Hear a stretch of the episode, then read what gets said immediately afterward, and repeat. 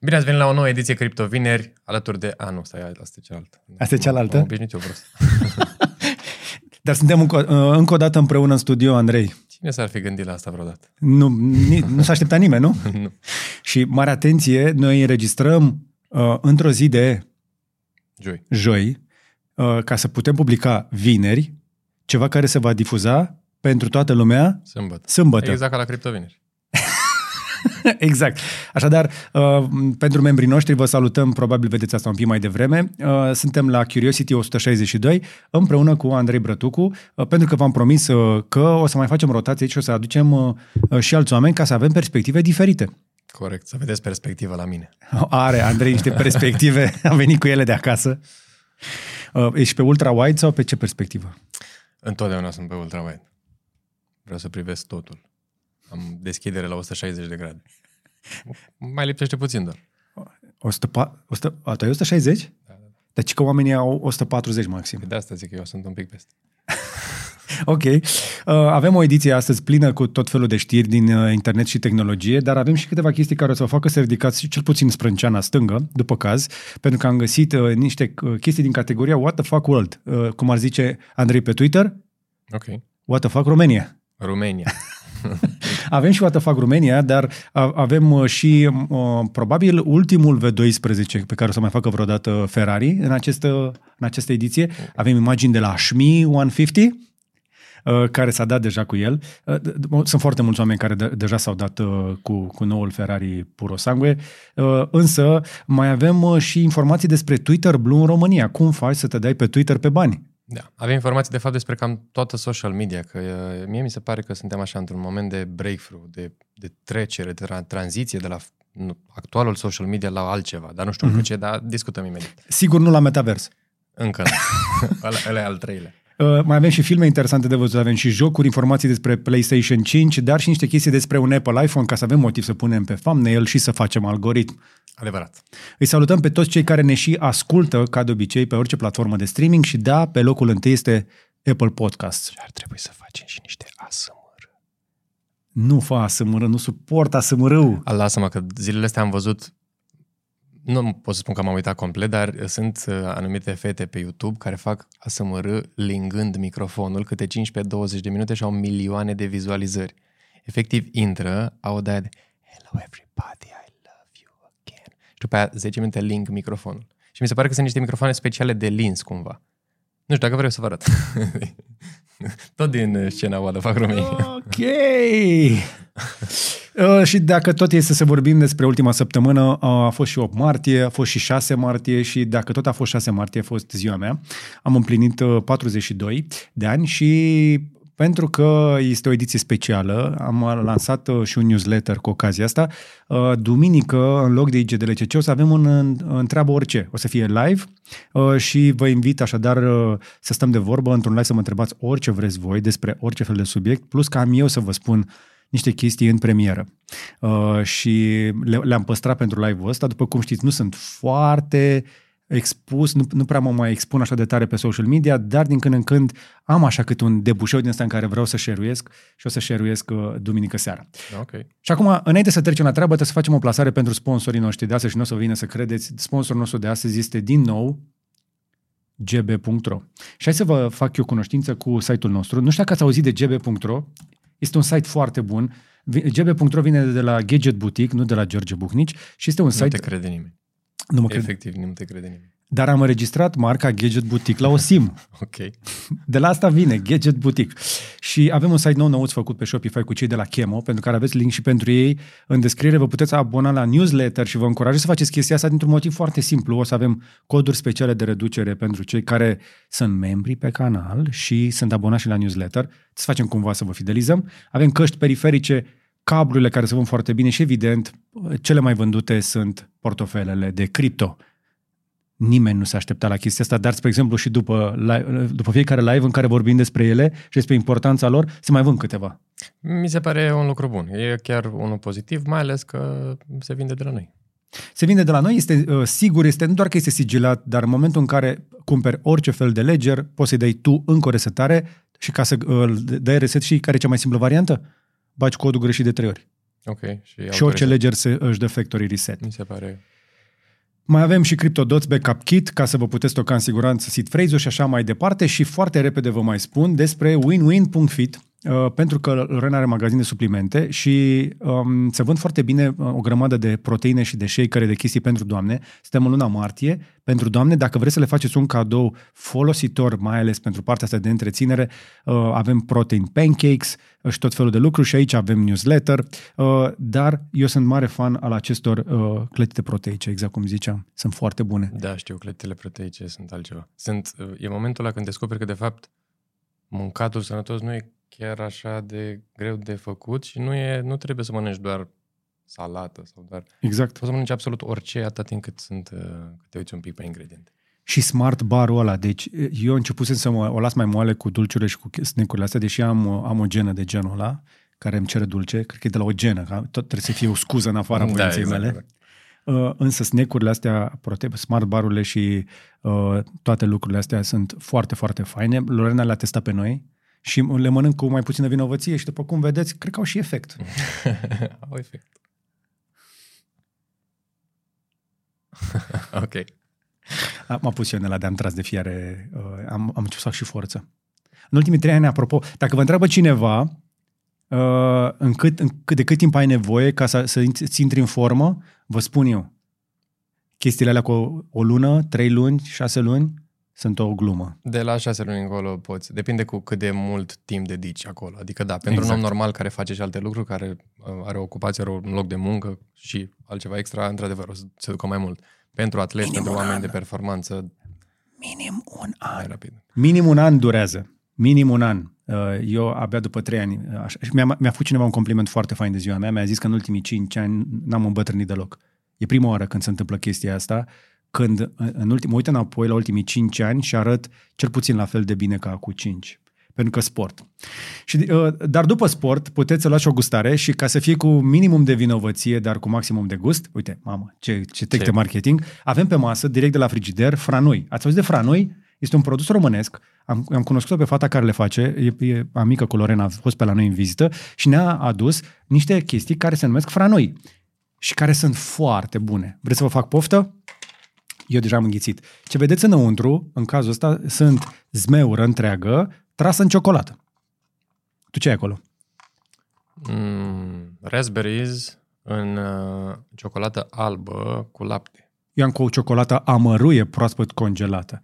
Și uh, chestia asta se țin la congelator, odată ce le-ai desfăcut, le ții la frigider maxim uh, 3 zile, oricum, dacă rezistă una din asta mai mult de un sfert de oră după ce ai scos, e mare șmecherie. Ok. Exact. Uh, Zmeură 34%, ciocolată 33% din masă de cacao, zahăr unde cacao, aromă, ciocolată albă 33%, zahăr unde cacao, lapte praf, emulsifiant lecitină de soia, aromă. Conține lapte și soia, poate conține alune și nuci, ciocolata conține minim 70% cacao în stare solidă, ciocolata albă conține substanțe solide din lapte, minim 23,5%, adică proteină. Adică chestia asta este sănătoasă. Mm. Ar să nu exagerăm. Să nu exagerăm. E mult mai sănătoasă. E, e ok, dar nu, să nu exagerăm. dar e bună. Pentru o plăcere vinovată, o dată pe zi, Zim ceva cu mai puțină vinovăție decât asta. Doar fructul fără ciocolată pe el.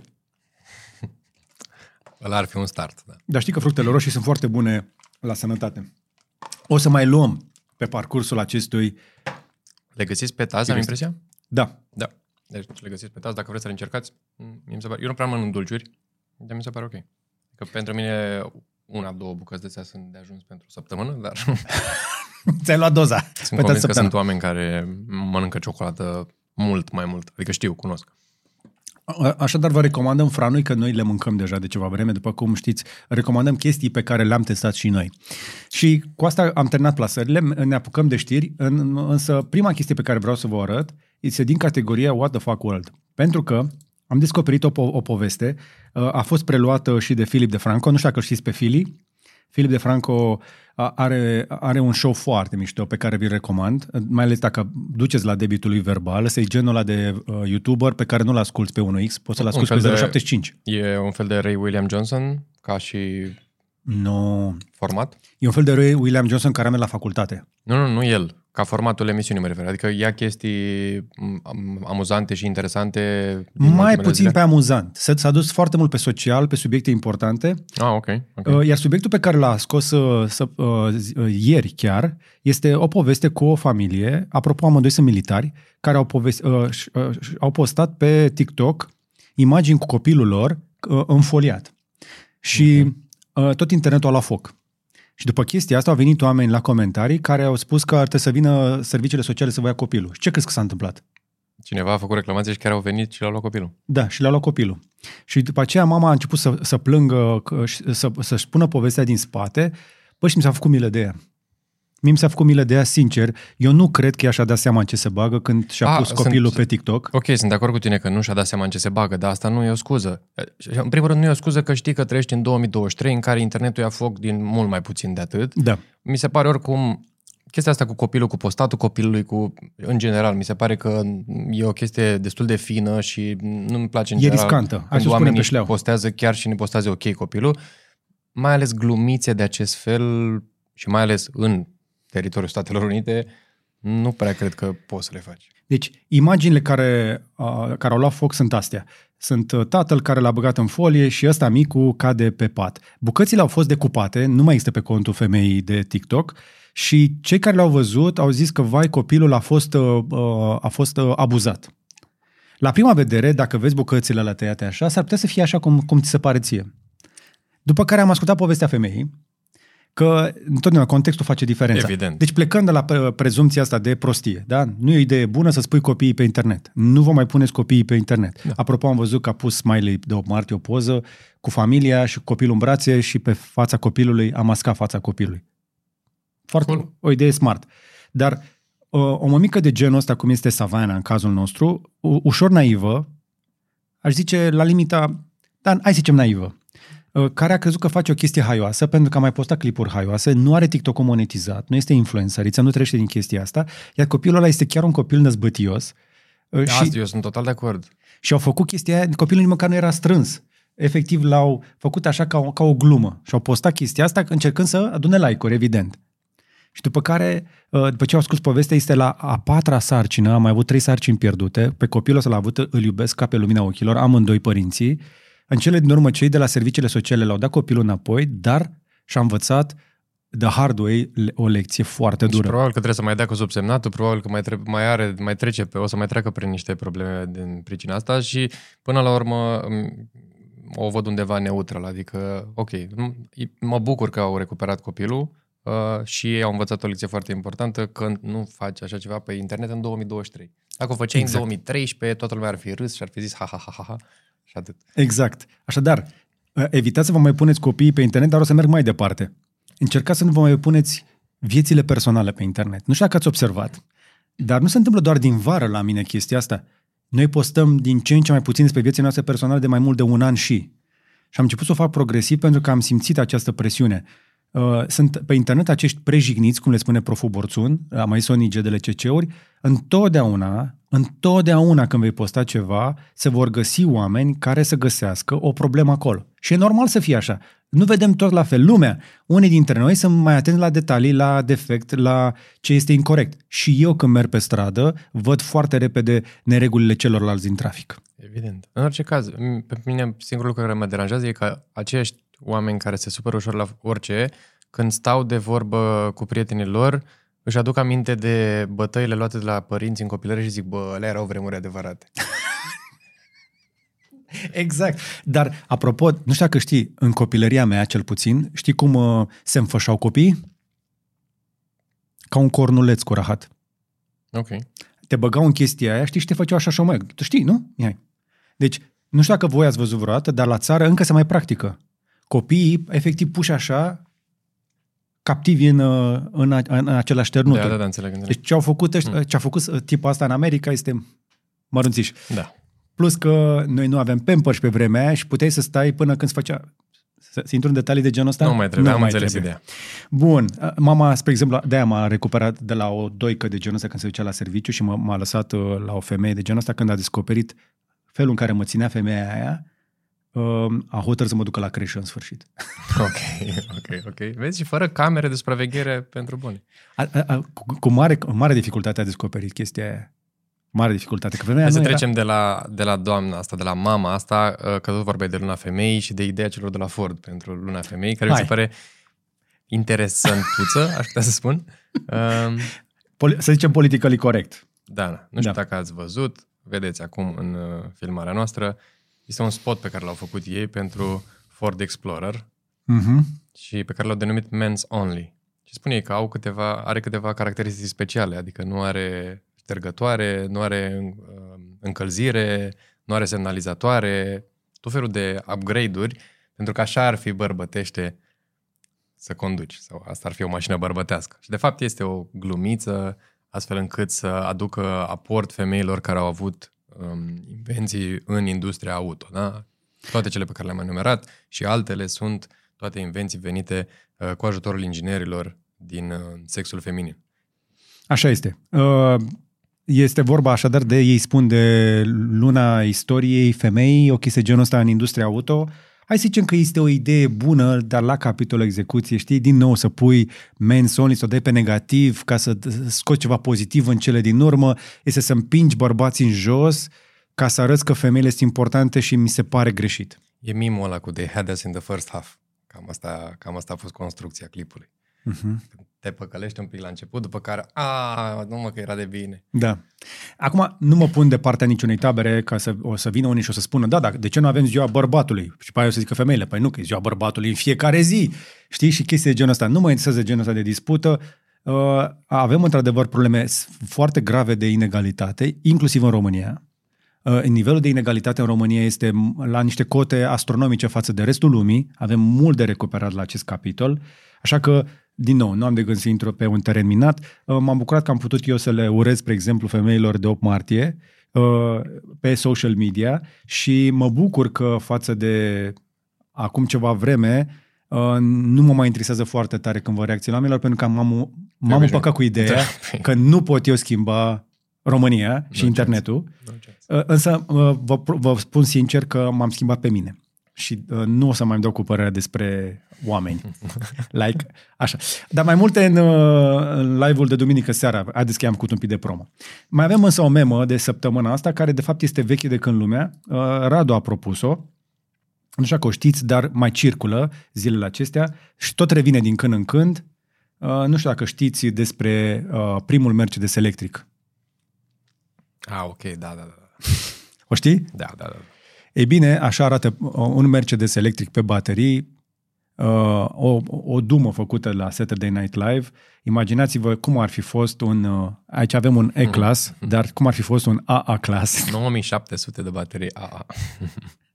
Da, e, e o memă faină, interesantă, însă este departe de realitate, mai ales că în ultima săptămână am avut și Tesla Investor Day, am aflat chestii noi despre bateriile de acolo și pentru cei care sunt cu adevărat interesați de subiectul, o să avem uh, la partea de auto să intrăm un pic în detalii, pentru că uh, a participat la eveniment inclusiv o cunoștință comună, Sandy Monroe. Sandy Monroe. Mhm.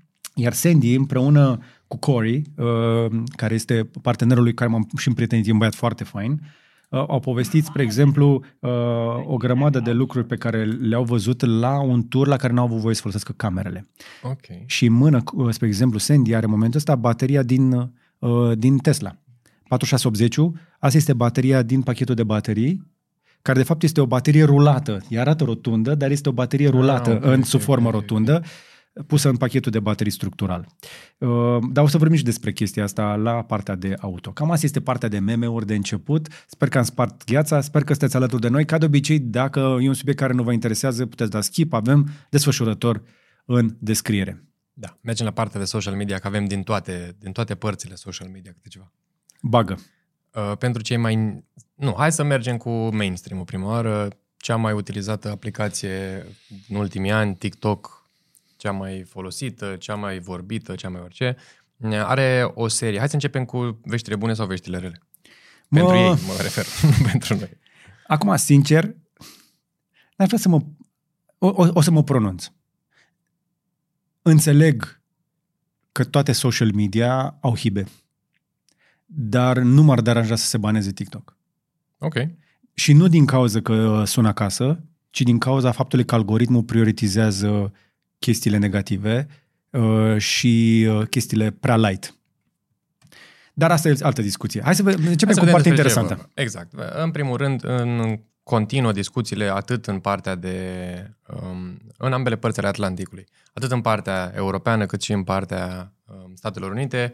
Din ce în ce mai multe discuții. După ce au fost interzise, după ce a fost interzisă activitatea TikTok pentru uh, demnitari și pentru toate, toate, uh, toți oamenii din sistemul instituțional, uh, acum în partea de în Statele Unite este propusă în Senat o nouă lege care ar face ar da posibilitatea conducerii Statelor Unite să verifice companiile din afara statelor, astfel încât, în cazul în care uh, sunt găsite ca fiind, ca aducând un pericol securității naționale, să fie interzise. Pentru că s-a tot discutat despre a interzice TikTok-ul în sine, s-a discutat despre TikTok, dar legea asta este un pic mai generală um, și vine cumva ca o protejare împotriva a altor entități care ar putea să vină din afară Uh, și să pună în pericol securitatea națională. Bineînțeles că direcția momentan este tot TikTok.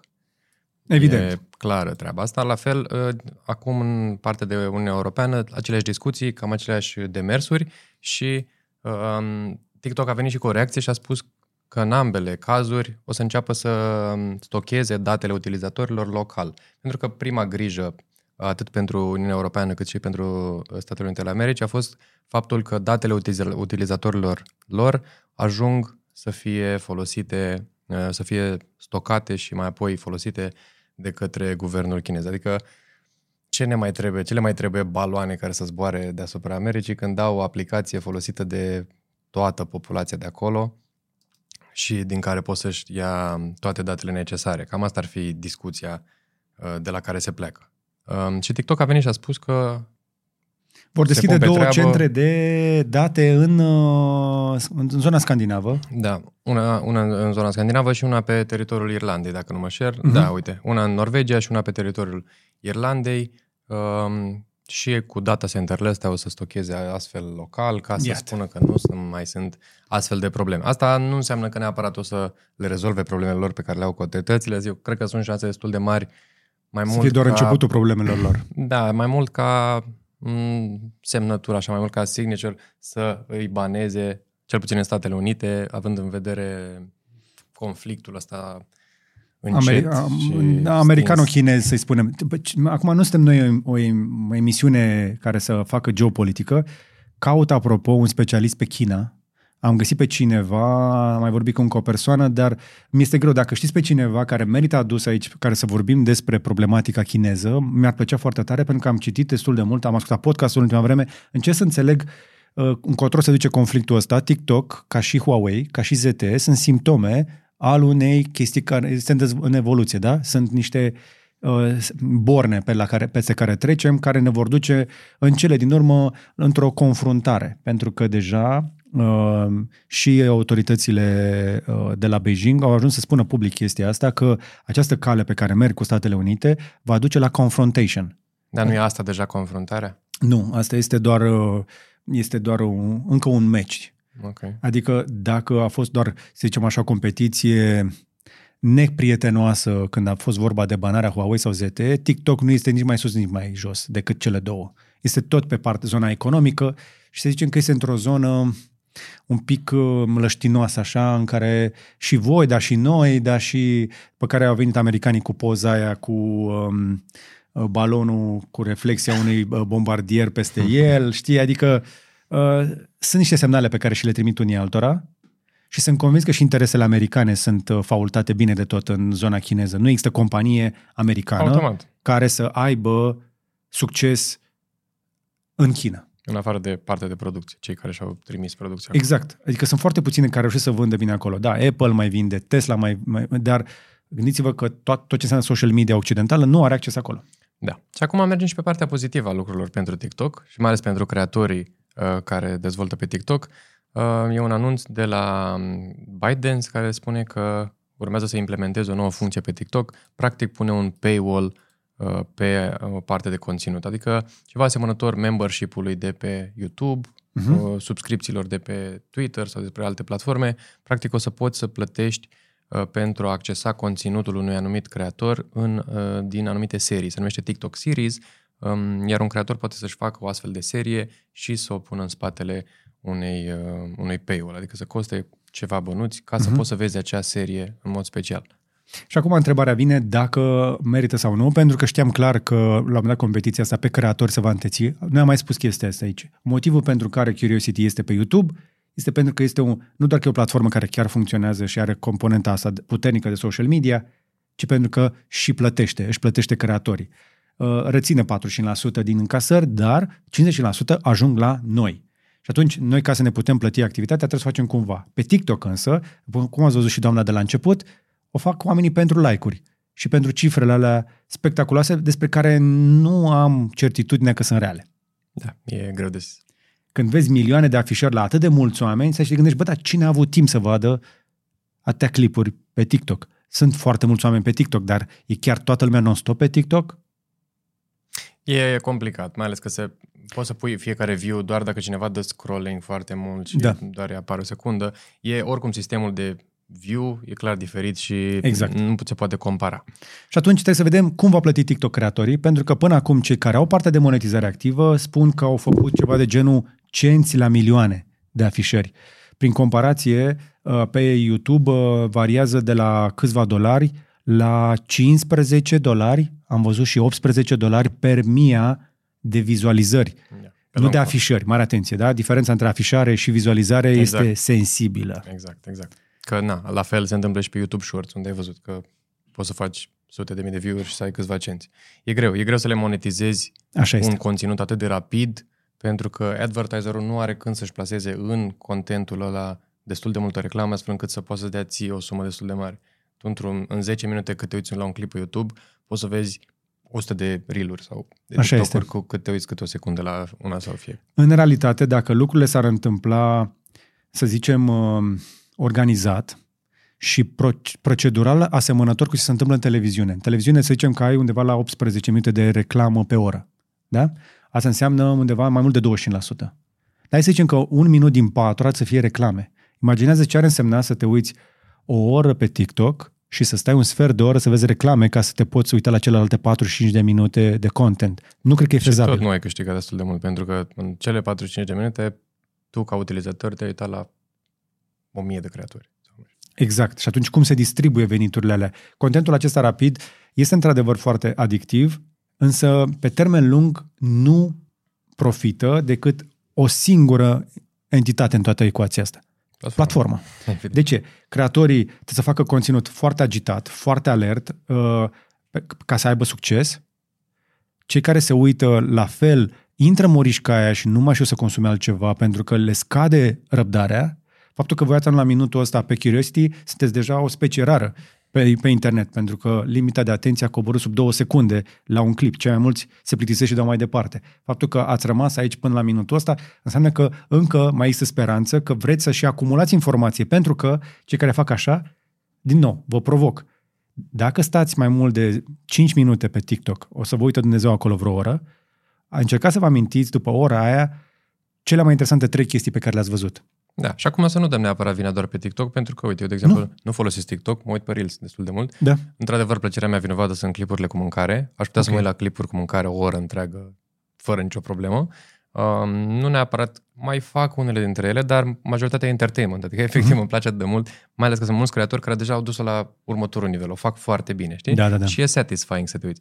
Uh, și ce vreau să spun e că toate platformele au început să meargă pe direcția asta. Au apărut Reels, acum YouTube Shorts câștigă din ce în ce mai mult teren și cea mai recentă intrare în zona asta este Reddit, care mai nou cu noul upgrade pe care îl oferă, face un feed separat pentru, special pentru short videos.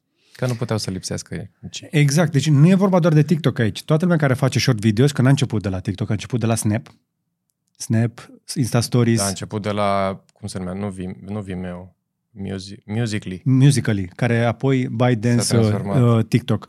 Dar în paralel să zicem că avem avut și Snap, am avut, avem și Stories, avem Shorts, avem toate chestiile astea de conținut rapid care efectiv abuzează de o chestie uh, din neuroștiință care vorbește despre excitabilitatea noastră, răspunsurile noastre, uh, mecanismul dopaminergic. Pentru cine care, pentru cei care uh, știți engleză, căutați-l pe Huberman, Huberman Labs, am văzut că este destul de urmărit și în România pe, pe, pe, pe Spotify, explică foarte bine această cale dopaminergică și din cauza acestei, acestui mecanism de răspuns au succes chestiile astea care în realitate nu îți aduc nimic bun decât atât. Te suspendă din realitate, ca și cum ai fi beat. E fix un alt drog da. al zilelor noastre. Dar hai să vorbim despre drogul de la Reddit. Da, cam, pe Reddit e super scurt, cam asta e. Reddit vine cu un update pentru platformă și în update-ul pe care îl oferă, principalul uh, focus pe care îl au ei este, așa cum spuneam, video. Adică și-au dat și seama că oamenii deja Uh, nu mai au chef și nu mai au timp nici măcar să citească thread-urile. Reddit, pentru cei care nu folosiți, este o platformă cu forumuri, să zic așa. Adică uh-huh. e un loc în care se fac tot felul de nișe și fiecare om interesat de o anumită nișă intră acolo și discută cu alții pe nișa respectivă. Asta în mare parte se întâmpla pe text, după care au început să fie și destul de multe poze uh, și mai nou este inundat și de video. Și astfel s-au gândit că n-ar fi rău să introducă și ei partea asta de uh, Uh, Reels, TikTok, uh, cum vreți să o numiți, de videouri scurte, verticale pe care să o aibă pe platformă, pentru că ar putea să rețină și ei mai multe persoane pentru mai mult timp în platforma lor și s-ar putea să funcționeze. Acum, depinde și cât mai ține trendul ăsta cu video scurt. Până apare următoarea chestie, care o fi și când o fi. Care o fi? Pentru că, uite, ți-am share uh, să vezi, să arunci o privire pe Artifact Artifact deocamdată este o platformă de știri, mai degrabă curatoriate. Am mai văzut tentative de genul ăsta, mai exista Pocket, avem Google News, Apple News și așa mai departe, agregatoare de știri, pentru că cred eu, din nou, îmi dau cu părerea, poate greșesc, veniți să-mi spuneți mai jos la comentarii părerea voastră. Dar eu cred că aceste shorturi, uh, nu doar că ne distrează, sunt divertisment, dar la un moment dat ajungi să vezi toate lucrurile alea interesante, momente surprinse pe cameră și ciudățenii ale naturii după care vrei să te informezi în legătură cu lumea din jurul tău, pentru că asta face parte din firea noastră. Vrem să vedem ce, ce se întâmplă, ce mai e nou, ce mai e nou și să vedem cum ne protejăm de un, de un pericol uh, care să poate să fie, nu știu, mai apropiat sau mai îndepărtat. E bine, cred eu că într-un fel sau altul va trebui să ne găsim o metodă de a rămâne informați fără să fim abuzați de zgomotul acestor platforme care efectiv faci flick, flick, flick, flick, flick și nu obții prea multă informație. Eu de asta zic că cel am, o, am un sentiment așa și mai ales o speranță că suntem la un uh, breakpoint în ceea ce se întâmplă cu social media și cu internetul în momentul de față. Sper că o să se schimbe în ceva mai bun, deși de obicei lucrurile astea pe cât avansează pe atât se înrăutățesc.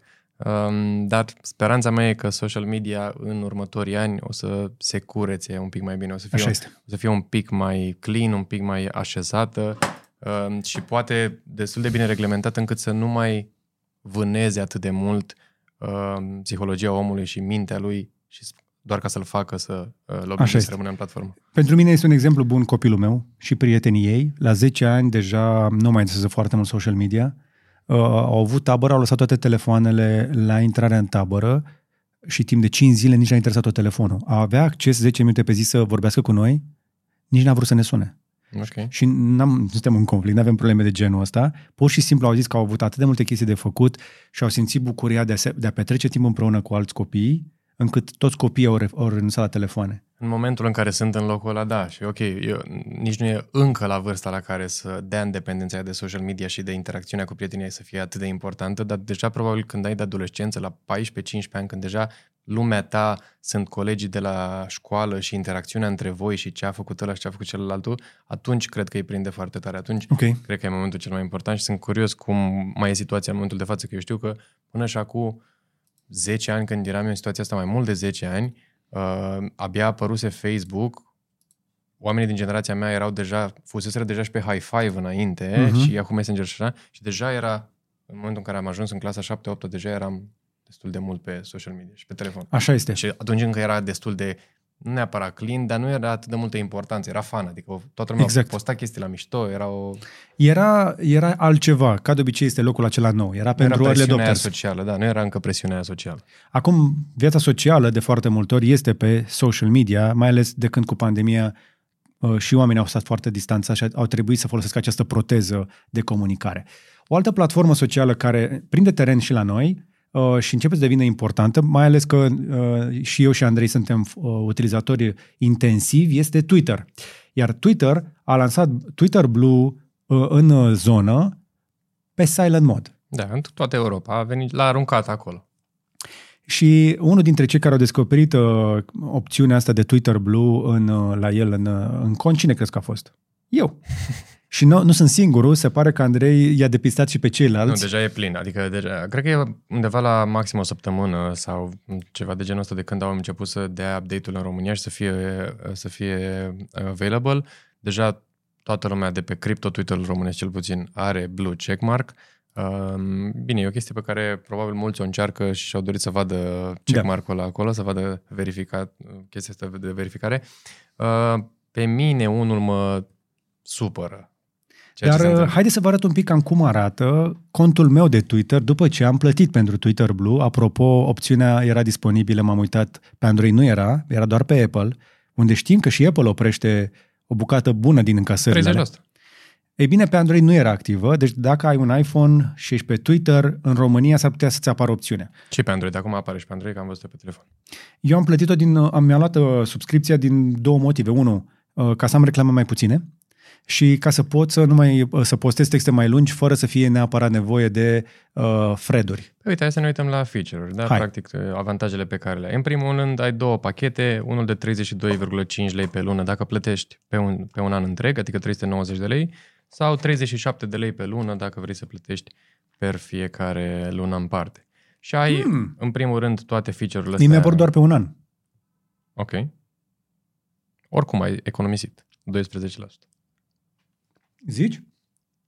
Eu în prima zi când l-am văzut era 50 de lei, adică s-ar putea să, dacă tu ai prins cu 50 de lei, nu știu exact. Am prins cu 50 de lei. Ok, că eu în prima zi am văzut cu 50 de lei și după aia am văzut că au redus. Mă rog, până au făcut uh, Mamă, deci- conversia. M-au jecmănit, tu, m-a jecmănit Elon. Te-au sărit de 20 de lei.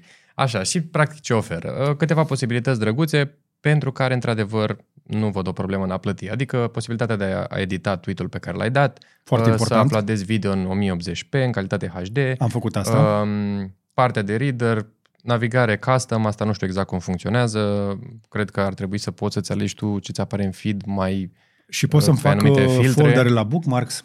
ok, uh, bookmark folders, uh, articole, articolele de top și mai multe, spun ei așa. Până aici n-am nicio problemă cu ceea ce se întâmplă, nu mă deranjează deloc. De aici începe să mă deranjeze, de la coming soon. Uh, pentru că următoarea este rocket to, to, to the top of the replies, mentions and search. Adică, practic, Twitter devine pay to win. Știi cum sunt jocurile pay to win? Da. Când ai posibilitatea să plătești ca să fii mai șmecher decât altul care Da. se joacă.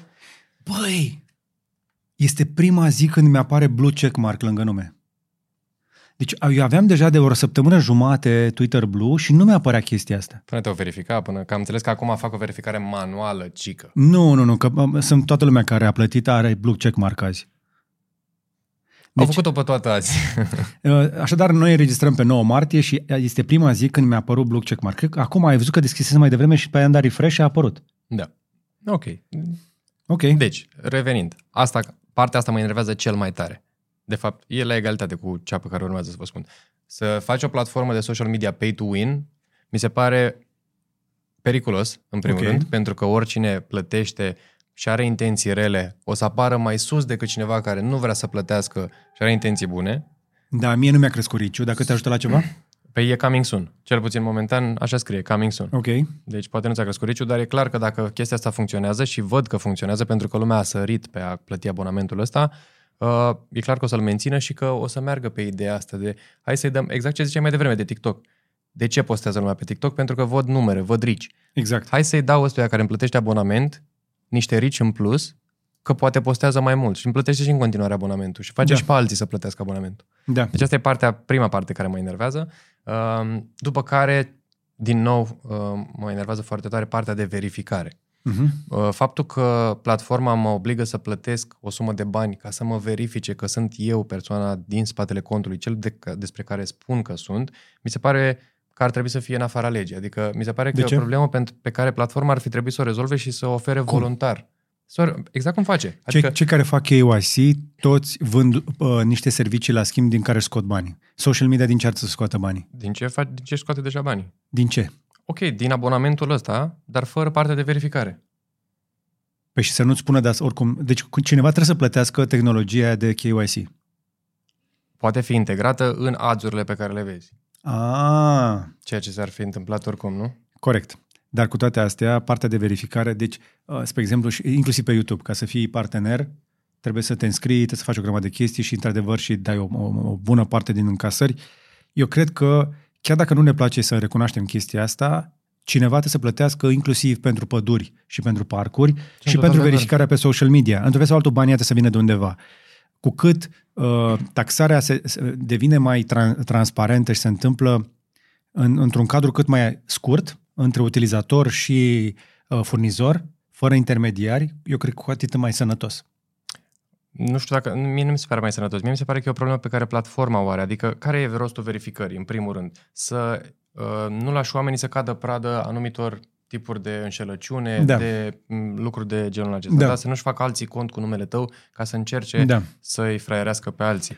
Chestia asta se întâmplă la scală pe întreaga platformă și pe toate platformele Mhm. mm-hmm. de altfel. Și atunci mi se pare mai mult o, o problemă de securitate pe care ar trebui să fie obligată platforma asta să o ofere și să-și vândă într-adevăr restul de percuri, în afară de asta cu uh, pay to win-ul, toate chestiile astea, de edit tweet, de toate chestiile pe care poți să mi le dai ca bonus, cum face orice altă aplicație. Adică Da. da. plătesc pentru premium și am niște chestii în plus. Poți să fac niște chestii mai rapid, îmi dai Da. da. niște avantaje. Dar nu partea de verificare. Mi se pare că partea asta de verificare nu ar trebui introdusă în, în pachetul ăsta. Și e, de fapt asta este principala care vinde. Pentru că Twitter Blue nu se vindea nici pe departe așa cum se vinde după Așa ce... este. Adică ideea de business, ok, sunt de acord, foarte bună. Așa este. Etic și au, au, moral înce- nu au este. încercat să, pun să, zic, să pună mai, mai multă nadă în cârlig. Da. Și cine... E, e clar că dacă merge la Twitter o să vedem treaba asta pe toate platformele, nu? Da. E un revenue stream foarte bun, atâta timp cât ads-urile, veniturile lor din ads au scăzut, mai ales pe Twitter, Dramatic. unde advertiserii au plecat destul de mult. Um, dar la fel și pe... Dar eu cred că asta va face selecția. Până la urmă, platformele care vor reuși să încaseze de la utilizator nu vor reuși toate și nu vor reuși de la toți. O mică parte vor cheltui. Cele care vor reuși să se financeze de la utilizatori vor deveni mult mai puțin dependente de publicitate și vor trebui să-și întoarcă privirea mai mult către utilizator și să-i dea chestii suficient de convingătoare. Asta zic, sunt de acord. Adică dăm niște chestii mișto, Exact. dar nu verificarea. Verificarea mi se pare că ar trebui să fie o chestie făcută... De acord. Principial De- sunt de acord cu tine. În realitate însă, uh, a- astea sunt companii capitaliste. Corect. Și în momentul de față, asta spun, business vorbind și din, part, din punctul lor de vedere e foarte ok. Da. Din punctul nostru, al oamenilor de vedere, mi se pare că e un pic... Uh, depășește un pic. Așa limitele. este și este foarte scump pentru ceea ce oferă. Însă, în realitate, dacă ar plăti fiecare utilizator chiar și un euro pe lună, în loc să dăm, nu știu, 8-9, doar ăia Am câțiva, plătit cu un, un euro pe lună, dacă am plătit majoritatea, am plătit sistemul de KYC 200 de ani de aici încolo. Exact. Adică Exact. nu e un cost atât de mare. trebuie să ne băgăm cu ideea că uh, platformele sociale uh, uh, trebuie să financeze cumva, dacă nu vor, pot să o facă din reclame, o să încerce așa, dar cele care nu vor fi suficient de convingătoare o să-și piardă utilizatorii către alte platforme. Câtă vreme taxează și oamenii nu pleacă, înseamnă că e bună. E cea mai simplă metodă de verificare. Da? da? Care platformă, cine, ce altă platformă de social media mai are curajul să-ți ceară 44 de lei pe lună? Momentan niciuna, dar urmează toate. Meta a anunțat deja că urmează să introducă o astfel de politică în care să-ți facă la fel verificare și câteva. Mi se pare că to- toate astea, princip- toate principalele uh, platforme de social media o să meargă pe ideea asta de pay to win și asta mi se pare Da. trist. Adică deja nu se mai nu să te mai poți bate cu restul Ba creatorilor. da, vor, o să apară platforme alternative. Oamenii se vor duce către alte platforme, o să vedem mai multă competiție. De asta sper că este break point-ul și că de aici, uh, mă rog, la o scară largă de aici, uh, înainte, social media se va schimba într-un... Știi cum e? Sens Că mai e pozitiv. cumva ca la Oșan. Toată lumea s-a dus să troleze Oșanul, să pună, să blocheze casele cu cu căru- căruțuri, în loc să se ducă la piață să financeze producătorii locali. Știi? Adică ne plângem de chestii de genul ăsta în loc să ne ducem unde e iarba mai verde. Dacă e mai bine în altă parte, de ce nu te duci în altă parte? De ce ne plângem de costuri uh, sau de limitări dacă suntem acolo? Da, într-adevăr, poți, să, poți să-i spui unei companii nu îmi convine chestia asta, aș vrea, dacă rămân clientul tău, să se schimbe lucrul ăsta și acea companie să ia suficient feedback și să ia o decizie. Dar, până la urmă, e o companie și dacă e for profit, își de- ia deciziile singură. Evident. Nu-ți convine, atât mai votează mult cu banii cât e- tăi, pleacă. Cu atât mai mult cu cât e una privată, cum Exact. E cazul Twitter acum, în care nu mai este posibilitatea să supere alți investitori sau Exact. shareholders sau așa mai departe. Apropo, în legătură cu chestia asta, uh, foarte scurt despre Twitter, uite, spre exemplu, cum arată un video în 1080 încărcat, uh, metode de editare nu există, pot doar să-i adaug subtitrări și atât.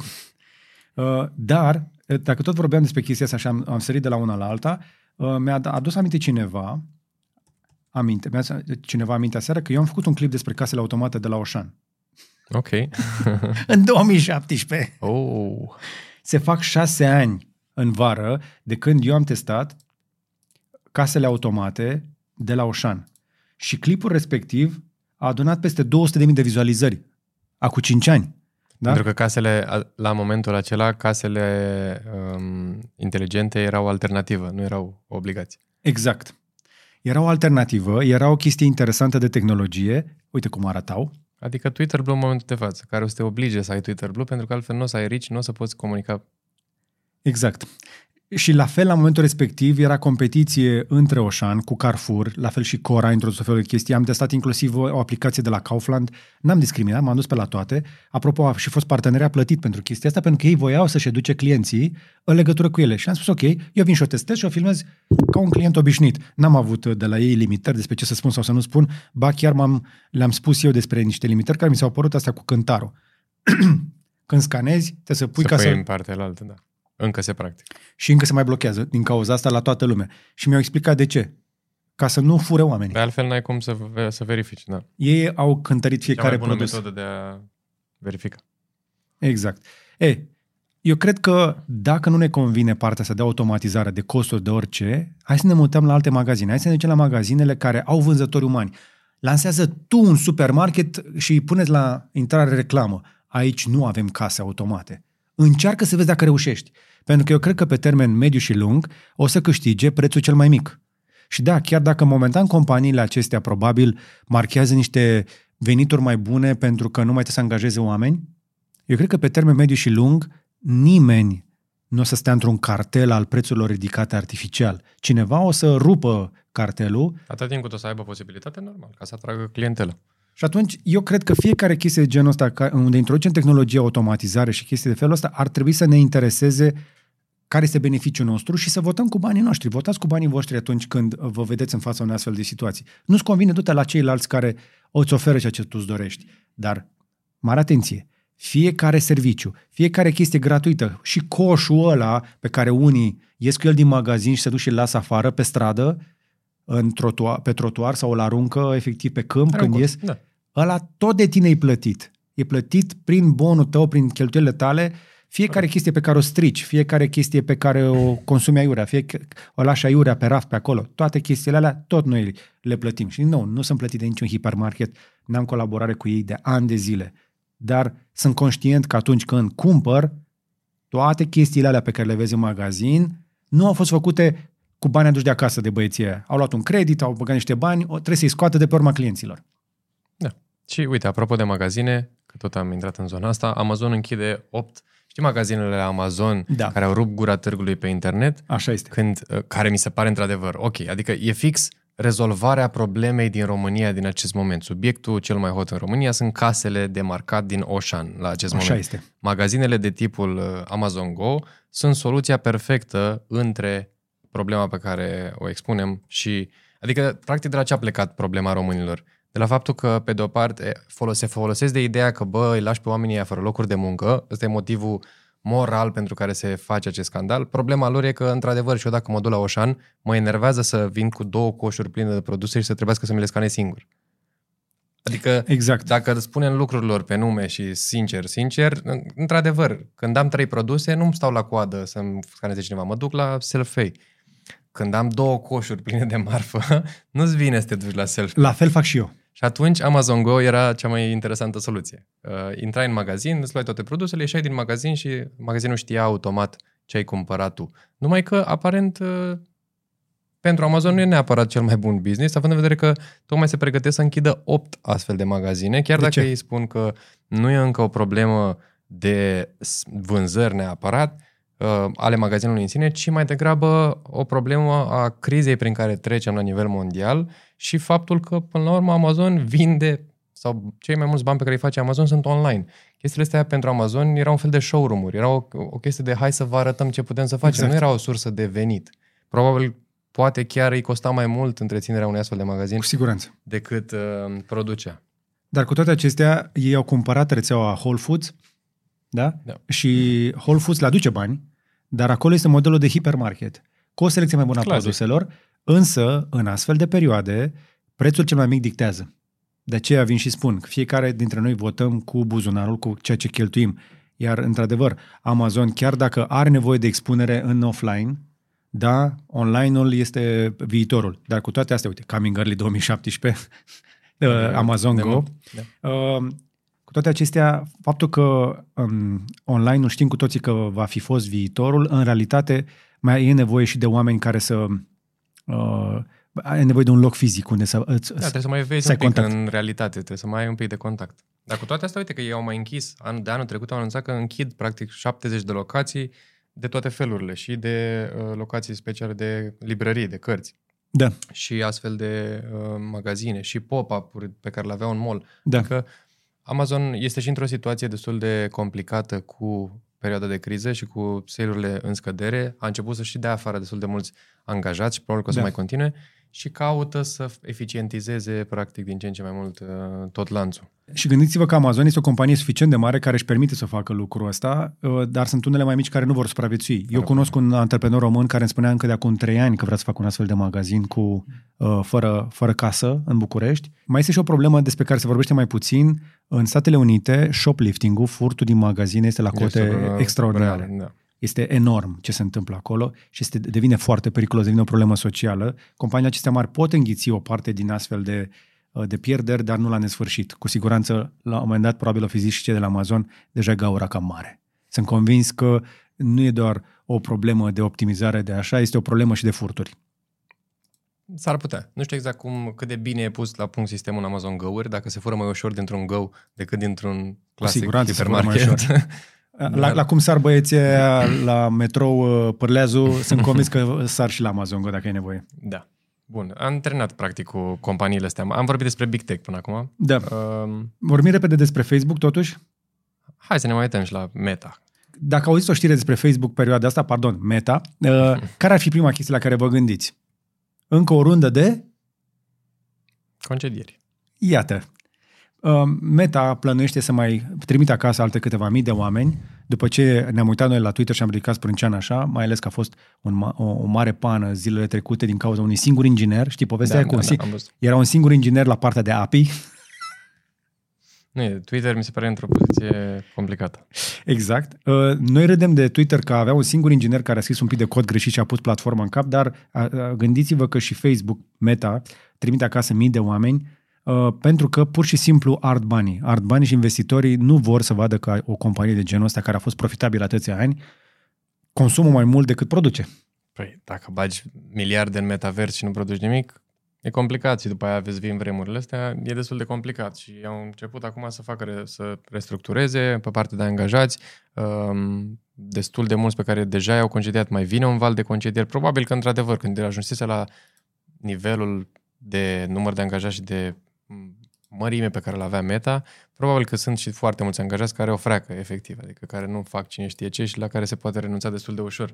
Dar uh, semnalul de alarmă vine asupra cât de bine merge business-ul și care e direcția următoare, pentru că Mark pare decis să meargă pe, să investească în continuare pe partea de metavers. Uh, toată lumea s-a gândit la Facebook că este too big to fail și scârție, începe să scârție um, și sunt curios ce poate, cum poate să iasă din treaba asta. Dacă iese treaba cu metaversul, ok, poate să ajungă din nou on top. Dacă eram în metavers, aș fi pus aici așa un poll în momentul ăsta și v-aș fi întrebat uh, cât de mult seamănă în momentul ăsta Facebook cu Nokia în perioada de glorie. Corect, uite, corect. ca mentalitate, da? O, o, obsesia asta de a merge într-o singură direcție, neadaptarea la prezent, uh, întârzierea cu care iau decizii, uh, toxicitatea anumitor chestii din tot ecosistemul ăla. Ce se întâmplă în momentul ăsta pe Facebook este foarte rău. Uite, pe Facebook și pe Instagram o să-ți plătești checkmark-ul când o să vină. Nu, nu o să-l plătesc, însă trebuie să spun un lucru. În ultimele șase luni, Facebook și-a dat seama că dacă uh, a- se tratează în continuare creatorii de pe platformă uh, ca și cum n-ar exista, ceea ce face oricum TikTok, pentru că le arătă numere. Știi că de-aia am venit cu toții pe Facebook la un moment dat, că erau numere, erau oameni acolo. Așa Da. ne-a spus Facebook. Sunt oameni aici, veniți și bucurați-vă de ei. Efectiv au spus asta în evenimente. Spuneau, veniți aici, popu- aveau inclusiv chestia de publicat de articole. Da? Puteai să spui Da. articole de presă direct în Facebook, că aici este comunitatea. Vino aici că o să fie free forever. Să ce aminte? Da, da. It's free and it always will be. Will be, da. Ok, uite că nu mai este free and forever will be, dintr-o dată a început să coste și trebuie să vedem cât de mult uh, c- și unde o să ne ducă toată chestia asta, dar ce vreau să menționez este că Facebook și-a dat seama că nu poate să jecmănească la nesfârșit creatorii, pentru că oamenii după ce se înjură unii pe alții pe Facebook la nesfârșit și văd pisicuțe, la un moment dat mai vor să se mai și informeze. Ca să te informezi, ai nevoie să auzi știri și informații de la sursă, adică de la o organizație de presă, sau de la creatori jurnaliști digitali, creatori și așa mai departe, care începuseră să facă un exod de acolo, să plece pe capete, mai ales după scandalurile din ultimii ani. Acum, Facebook plătește și are un CPM decent, adică plătește mult, mult mai bine decât TikTok. Dacă ar să aleg între cele două, nu o să vă vine să credeți, m-aș întoarce pe Facebook. Ok. Ok. Da, probabil că din punct de vedere al tău ca și creator, uh, în momentul de față sună mai bine Facebook, pentru că îți oferă ceva în schimb. Prin Este- comparație, prin comparație, Prin comparație cu, cu TikTok. cu TikTok. Da, Dar da. și YouTube are shorts, numai că nici acolo nu cine știe ce monetizare pe shorts. Deci, Shorturile nu. Shorturile, am decis, sunt greu de monetizat și nu o să-ți aducă niciodată foarte Așa mulți este. bani.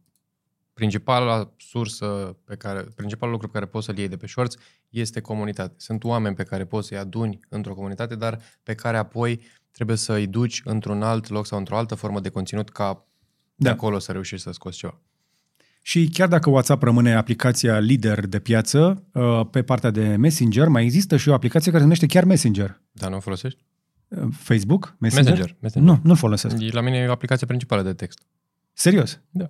Deci Messenger Și de la SMS. Meta este în continuare aici. Și foarte ok. Și este o aplicație foarte ok. Ei bine, după 9 ani în care a fost o aplicație de sine stătătoare, se pare că se întoarce în interiorul aplicației Facebook. De ce oare? Ca să rămâi în aplicație. Pentru că și-au dat seama că au greșit în momentul în care au scos-o din aplicație. Nu mergea ni- niciodată. În continuare, pentru desktop, dacă intri pe site, efectiv pe facebook.com, uh, chatul pe care îl ai acolo, ferestrele de chat sunt în continuare un dezastru. Site-ul e în continuare un dezastru. N-a fost niciodată destul de bine optimizat. Adică e greu de folosit, se mișcă greu, se încarcă greu. E o problemă. Astfel ei au venit cu ideea, hai să facem o aplicație separată, astfel încât să nu se mai chinuie oamenii cu ferestruicile mici, să aibă o aplicație separată și să scrie acolo. Acum, între timp, și-au dat seama că oamenii, în momentul în care vor să dea share la ceva ce au văzut pe Facebook, în în momentul în care vor să scrie cuiva, ies din aplicația Facebook propriu-zisă, intră în Messenger și apoi sunt șanse destul de mari să nu mai reintre înapoi în Facebook. Că s-ar putea ca attention span-ul de care vorbeai tu mai devreme să fie atât de scurt încât să zică vorbești două, trei mesaje cu prietenul căruia i-ai arătat ceva și după aceea zici, ia mă, pe TikTok ce mai fi? Ah, interesant. Ok. Deci, din punct de vedere business, pare o decizie corectă. Da, să vedem cum o să, cum o să arate. Co- Poate că o să-l îngroape și pe ăsta. Singura chestie pe care n-au reușit încă să o îngroape este WhatsApp. Da. WhatsApp încă merge foarte bine, a reușit să convingă foarte mulți oameni cu encripția. Și Instagram e ok. De când au furat Reels-urile, Instagram face destul de multe... Reușește să rețină oamenii în aplicație. Mai ales Da. da. cum au, că ei au gândit foarte bine ideea asta de a implementa numărul de view-uri uh, între Facebook și WhatsApp, în, între Facebook și Instagram. Și atunci tu postezi pe Instagram, se duce automat și în reel de pe Facebook și Mhm. uh-huh. pe tine nu te interesează de unde au văzut oamenii, din care dintre platforme, ți se adaugă la view-uri, știi? Double, Smart. double bonus. Smart. Da. Cam asta este cu social media. Da. Uh, După cum uh, v-ați dat seama deja, uh, cred că știți, uh, sunteți la Curiosity, avem o ediție foarte bună, Andrei este în- într-o formă de zile mari și cred că merită cel puțin un număr impar de like-uri. Da. Minim 5. Minim 5. Așadar, dați uh, tap, tap, tap pe YouTube Uh, și dați cu share acestui video dacă v-a plăcut, un subscribe dacă n-ați făcut-o deja și alegeți să deveniți membri ca să vedeți Curiosity în avans. M-am făcut și self-promo și hai să mergem mai departe la o știre mai de hard tech, așa. V-am arătat uh, în ultima săptămână un top 10 al telefonelor momentului, plus câteva bonusuri pe YouTube. Am, am văzut că v-a plăcut clipul. O să facem 10 clipuri despre telefone, am făcut unul singur. Uh, Oamenii nu mai au răbdare. Mr. Beast type. Zici? Pe Mr. Beast face un, un clip din ceea ce ar face alt creator patru sezoane. Cred că da. Ăla e tip, Cred că da. aduni condensat. O iau ca pe un compliment în cazul ăsta. Este, este pe asta. Uh, și pe partea asta de telefoane am văzut că attention span oamenilor a mai scăzut. Am făcut un clip, uh, dar hai că vi-l arăt foarte repede. Ăsta.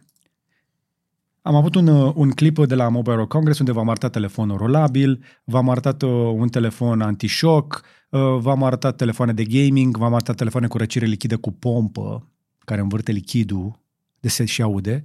Sună ceva care nu o să se folosească niciodată nimeni. Nu era exact, era concept, nu se va vinde. Uh, v-am arătat telefoane cu camera ascunsă și așa mai departe. Uh, după ce v-am arătat toate chestiile astea, a făcut și Radu un material, uh, l-am lăsat efectiv să ducă jumătate de zi să bată târgul și să vadă care e faza cu 5G-ul din târg. Da? Și după ce a făcut toată chestia asta, a făcut un material care, iar și am văzut că a fost foarte bine primit aici pe canal. De ce nu avem încă 5G în România? Vă încurajez să-l vedeți.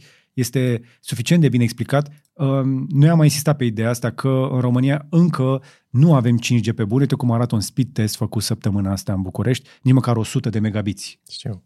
Deci eu mă mai nimeresc, eu mă enervez. Deci merg cu mașina sau mă nimeresc să merg undeva în oraș și sunt câteva puncte în care telefonul meu primește 5G merge mult mai rău internetul, adică mă enervează și nu știu cum să fac să mă dau pe 4G știi, sau pe 4G+, Plus, ca să meargă netul. Pe poți intri în setări, te duci și dezactivezi, lași telefonul în 2, 3, 4G și poți să dezactivezi 5G-ul. Gat. Însă 5G-ul în România este încă o mică fata Morgana și o să mai dureze, zice Radu, până la 6 ani până să-l vedem pe bune, deși eu am văzut nu implementat... 6G între timp?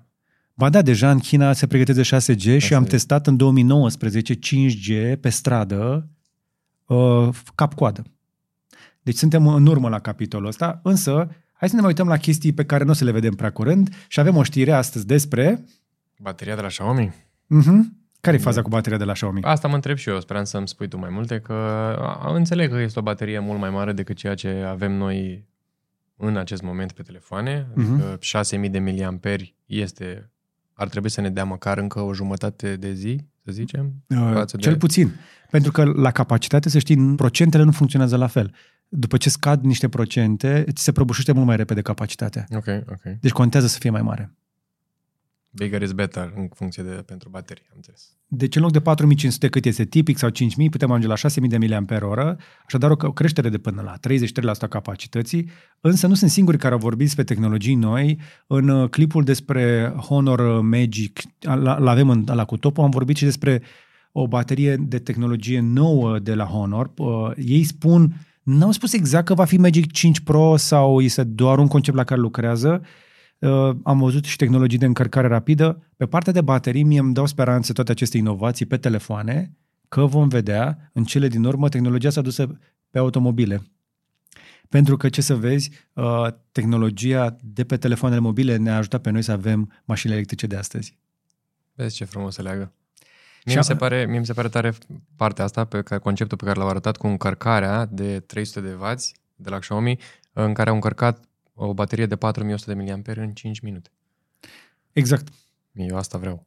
Și gândește dacă poți să încarci o baterie de 4100 de mAh în 5 minute, cu 300 de W, dacă ai la dispoziție uh, 300 de kW putere disponibilă și foarte multe baterii de genul ăsta puse Cum mai puteți să încarci o mașină? În 5 minute. Și știi cât este o oprire de încărcare când bagi benzină? Care e durata minimă de oprit la benzinărie? 7 minute. Se duce spre 17, în realitate. Dacă speli parbrizul, dacă te duci deci, la baie. intri, alimentezi, te duci să plătești, stai la coadă, îți mai iei ceva, sau să te duci la toaletă, fără să iei un prânz sau o cafea, 17 minute este media. Ok. Și acum, de la 5-7 la 17, hai să zicem, totuși, pe, ă, deocamdată tot carburantul bate. Evident. Dar nimeni nu a calculat cât te costă timpul cât ai muncit ca să plătești benzina. Ok, da, bine, astea sunt date așa cu manta de exact. dintr-o parte în altă. Fiecare parte și aruncă cu manta în cealaltă parte. Dar apropo de alimentare, am văzut că uh, există la unele pompe din București plată cu cardul, la pompă. În sfârșit, în sfârșit. Adevărul că România este, din acest punct de vedere, un loc binecuvântat. La noi poți să alimentezi să plătești după aia. În străinătate da, nu. Da, da, da. Și ce ciudat e când te duci pentru prima dată în străinătate și tu vrei să alimentezi și nu te lasă nimeni. Da. Deci am păzit asta în Spania săptămâna trecută, uh-huh. am la pompă și îmi bătea în geam femeia și zicea a, a, a. Give me the money. Ce faci, mă? Te, cum adică? Vine un coat. Și a, am făcut prepayment și a zis cât vrei, de cât vrei să bagi? Și zic, vreau să fac plinul. Zice, ok, dar cât vrei să bagi? Nu știu, că e benzină. Am luat un Fiat 500 hibrid și uh, um, zic, ok, bag de 40 de euro. Am zis că ți fac plinul să o returnez la car, știi? am dat 40 de euro, se pregătea să închidă, m-au am alimentat, de cât cât că a intrat? De 30. Ok.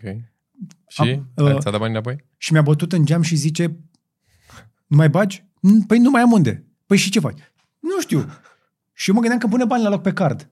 M-a chemat înapoi, a redeschis maga- benzinăria, că era la închiderea programului Ok. seara și mi-a Ți-a dat, dat niște, cash. mi-a dat niște cash, Ok. ok. pe care acum am dat seama că l-am uitat în mașina aia. Ah, las. Am Am uitat- aibă și a- băieții de la a- curățenie. Am uitat, am uitat mărunții acolo. Să aibă și băieții de la curățenie. Două cafea. Să fie sănătoși. Bun. În alte știri pe care le avem din partea de tech, uh, probabil că pentru unii dintre voi, dacă ați avut probleme cu calculatorul în ultima perioadă, e uh, o posibilitate destul de bună să fie de la driverele de la plăcile video, fie de la AMD, uh, fie de la AMD, fie de la Nvidia, pentru că ambele au avut probleme cu ultimele versiuni, nu neapărat probleme pe care le-au avut driverele în sine, uh, ci compatibilitatea pe care o are cu Windows. Practic, orice problemă care se întâmplă vreodată pe Windows este o problemă între ceea ce face un producător și ceea ce face Microsoft um, cu platforma asta. Adică, ce roșie să facă driverele astea de pe GeForce-urile astea RTX? Uh, drive, ultimul driver de la Nvidia a avut o problemă destul de micuță care îți făcea um, să-ți ducă procesorul în overuse. Practic îți, îți, îți, fă, îți punea un pic în cap procesorul în anumite momente, când, de exemplu, ieșai dintr-un joc sau făceai uh, che- o chestie asemănătoare și într-o aplicație mai complicată uh, și există un workaround simplu să efectiv să dai downgrade la driverul precedent. A, noi, noi toți facem chestia asta, știm cu toții, că după ce te Mhm. joci, primul lucru eu dau down, downgrade la drivere, nu? Dacă ți se întâmplă treaba asta, pentru că nu se întâmplă la toată lumea. Acum mi se pare mai interesant cel, um, problema care a apărut la driverele de la A- AMD. Uh-huh. Um, la AMD, pentru unii utilizatori, majoritatea nu au avut nicio problemă cu nimic, dar pentru unii utilizatori care își instalau driverul, dacă în momentul în care îți instalai driverul Windows să gândea, ai văzut cum se mai gândește Windows, băi, am un update de făcut, stai că te sun... Te sună mai târziu. Lasă un pic treaba pe care o ai, că eu fac un update. Știi cum se gândește Windows? E calculatorul tău, dar e softul meu. Da, da, deci nu, nu, stai că mi-a, mi-a, mi-a trimis, mi-a trimis Bill Gates ceva și trebuie să-l instalez neapărat. Și dacă în momentul la Windows se hotăra să facă un update în timp ce tu Oh. instalai driverul, îți dădea crash cu totul, uh, îți restarta PC-ul și apoi să bloca între partea de butare și partea de... Că nu mai avea driverele alea care trebuia. Da, și există un workaround și aici. Ei. Uh, să apeși pe uh, butonul de start al PC-ului fix în secunda aia de dintre uh, selectarea, de- dintre apăsarea butonului pentru BIOS și um, logo-ul Windows. Ai o secundă între ele. Și dacă apeși fix, atunci s-ar putea să intre el într-un De era cu F1 chestia asta. recovery, special recovery mode și să îl buteze. Ah, ok. Și apoi să dai downgrade la... Dar da. Dacă Sau ia-ți un aveți PS5. astfel- Dacă aveți astfel de probleme, cam asta e treaba. Apropo, să avem o știre puțin mai încolo despre PS5. Uh, Eu am tot respectul pentru cei care încă mai au răbdare să facă gaming uh, pe calculatoare. Sunteți niște eroi. Dacă îți faci o bombă de calculator, poți să faci gaming foarte bun. Da, chiar și Bine, și nou. depinde și de jocuri, și de... e greu. Depinde de mult. Gaming în 4K momentan oricum doar pe calculatoare. Da. Și super competitiv, tot pe calculatoare. Da. Dacă tot te-am prins aici, am pregătit o știre pentru tine. Am văzut-o. Ești drăguț să, să, ne, să ne o servești? Ajută-mă și pe mine să o explic, pentru că am mai încercat chestia asta în Curiosity, dar am zis dacă tot la Cred că e cea mai explicată chestie din materie de fotografie din lume și Nu totuși și lumea aici, nu eu încă înțelege. nu am înțeles-o. Ajută-mă să înțeleg. Care e Uite, faza cu imaginea asta senzorul e- de un inch? E super simplă imaginea asta ca să înțeleagă toată lumea. Deci, uh, în sfârșit avem senzori de un inch pe telefoane, da? Avem câteva Avem. modele de telefoane pe care avem senzorul de un inch. Așa se numește el, senzorul de un inch. Acum, um, apar clipuri și articole de fiecare dată pe internet, de fiecare dată când avem discuții despre senzorul acesta, uh, de, că, în care ne spun că, de fapt, el nu are un inch în diagonal așa cum este marketat, și care, uite, cam asta e dimensiunea senzorului de un inch, 13 mm în uh, lățime și uh, tre- uh, 9, 10 mm în uh, lungime. Mă rog, invers. Um, Adică dar, puțin peste un centimetru pătrat? da. Care nu este un inch. Mă rog, Nu e. dacă faci o matematică simplă aici cu teorema lui Pitagora, poți să afli și ipotenuza ca să dai seama care este și diagonala. Mă rog, o- este și mai jos în articol. Super simplu pe înțelesul tuturor. De ce se folosește um, interpretarea asta de senzor de un inch? Pentru că pe vremurile apuse de la nu știu, 1940-1950 se folosea uh, un senzor care era trecut printr-un tub. Mhm. Uh, uite, la tine pe ecran e imaginea, se numește Vidicon și practic se vede în vârful lui, în partea din stânga, cum uh, în jurul senzorului este acest tub. Mhm. Practic, un inch este diametrul tubului la partea exterioară, unde este senzorul. Dintr-un capăt în altul. Nu neapărat. E, e diametrul tubului unde, are, unde e senzorul. Deci buca... aici este un, aici un, Ăla e inch. un, un inch, da. Atât de mare e asta? Da, mă rog. E, Asta înseamnă că e pe n-ai bună nimic un for inch. scale. Aici chiar era un inch. Da, dar nu senzorul. E un inch diametru tubului. Ah, cu tot, Asta e cu diferența. tot cu protecție. Cu Senzorul, tot... senzorul a fost întotdeauna la fel de mic. Dar un inch avea tot tubul. Cu tot cu cămașă, cu protecție. Și cu... așa se folosit, așa a rămas convenția și așa s-a folosit întotdeauna în fotografie, ca și dimensiune, ca și cum l-ai băgat într-un Ne-au tub. mințit atât de mult. Marketing. Dar așa este peste tot. Ah, Și practic cu ce-ți schimbă ție mă dezamăgește. pozele? Credeam că am dat 1400 de euro pe un telefon ca Ca să... senzor de un inch. Da. Chiar ai sperat. Nu, cam asta este situația. Uh, Și am văzut, apropo, uite, că asta era știrea de la DP Review, uh, care au spus, bă, ok, cu ocazia asta că tot apare în continuu problema asta, noi de aici înainte, pentru articolele noastre, o să schimbăm denumirea din uh, un inch type sensor în type 1. Efectiv, nu mai spunem că este de un inch, spunem că este tipul 1 de senzor.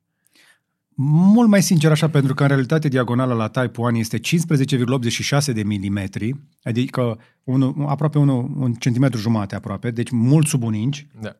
Uh, La Type 1 15,9, că uite 3 pe 2 cu Ăla 4 la pe 3. pe 2, da. La 1 pe 1.2, uh, 1 pe 1.28 este 12,5, la 1 pe 2.3 7,8 mm și la 1 pe 3.4 este doar 5 mm.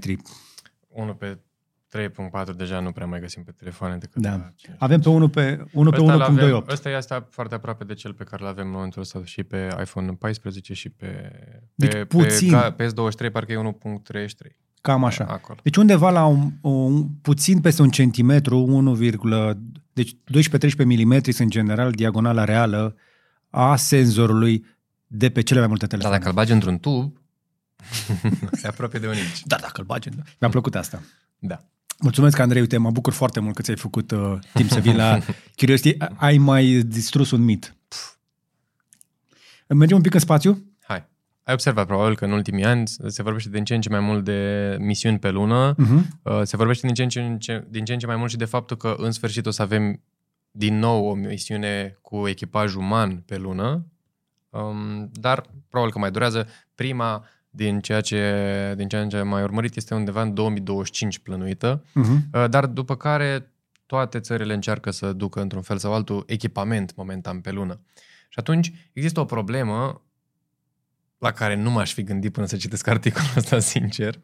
Uh, Cât e ceasul pe lună? adică, cum Bună facem, întrebare. Cum facem să avem, um, să ne înțelegem între noi, noi China cu noi America și cu noi Japonia și cu Rusia și cu cine mai trimite, cine mai vrea, stația europeană um, sau așa mai departe, cine mai vrea să mai trimită chestii pe lună, cum ne înțelegem la ce oră am trimis anumite lucruri sau la ce oră face robotul ăla anumite descoperiri. Păi nu putem să luăm UTC-ul, Universal Time? Aparent nu e destul de ok, adică nu vrem să mergem pe UTC și planul um, Agenției Spațiale Europene este să creeze un time zone special pentru lună.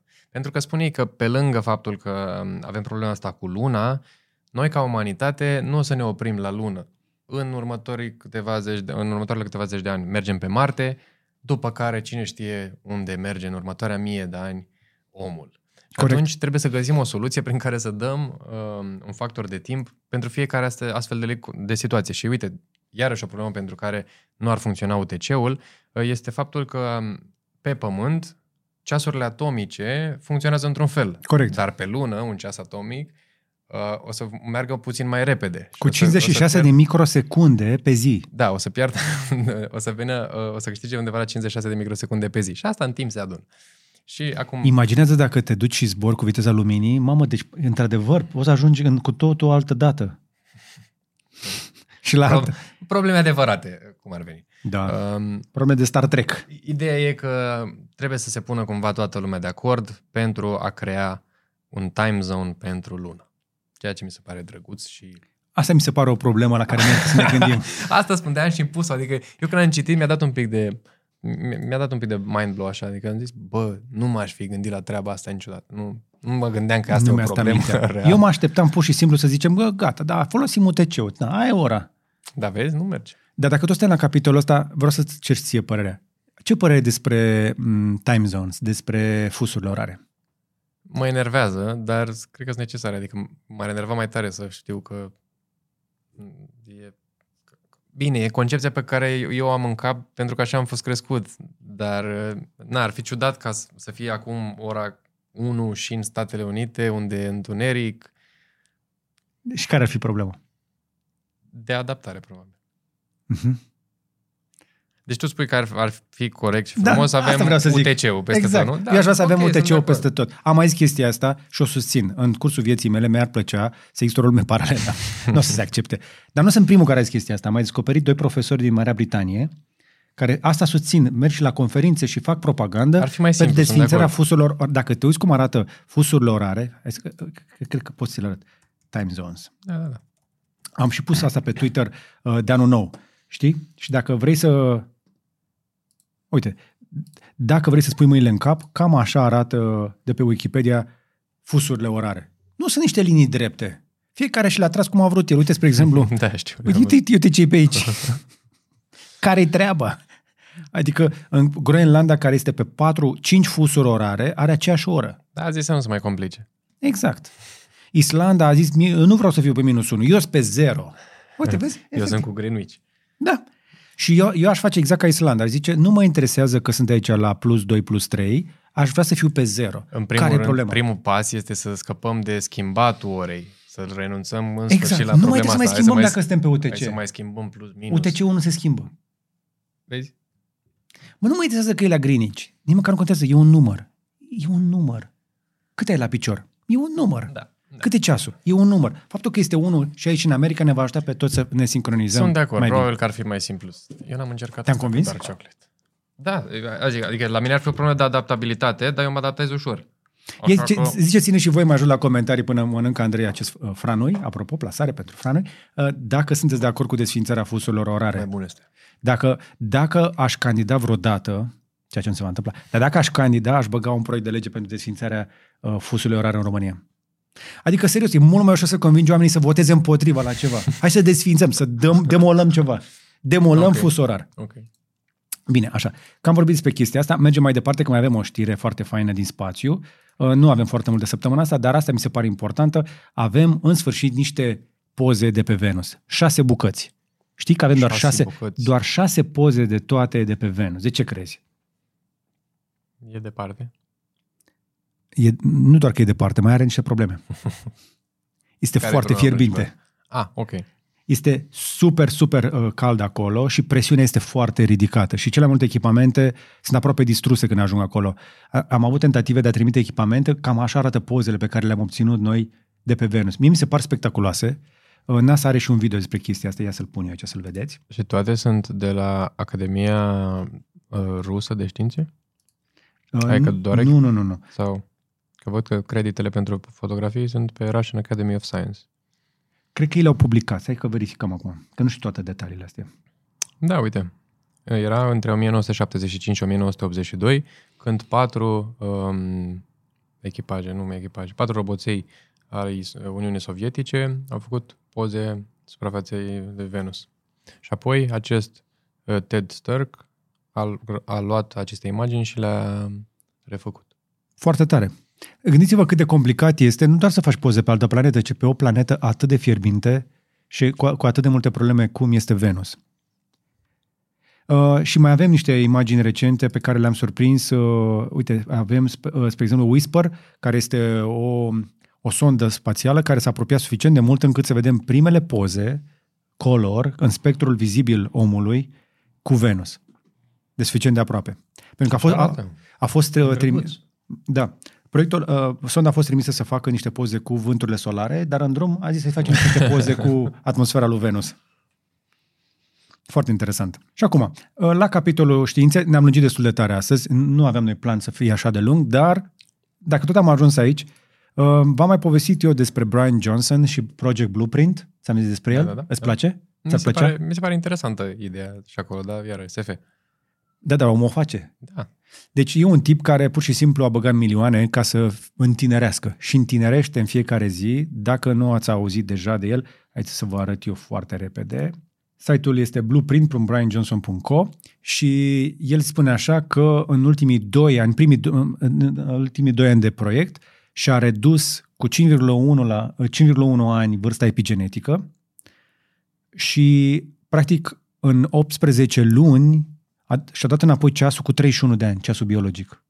Era dest, starea lui de sănătate era destul de precară și a intrat în acest proces de întinerire cu ajutorul uh, yoga, sport, nutriție și uh, asistat de medici. Now, aging more slowly than the average 10-year-old. Deci acum, practic, îmbătrânește mai încet decât un copil. Asta spune site-ul lui.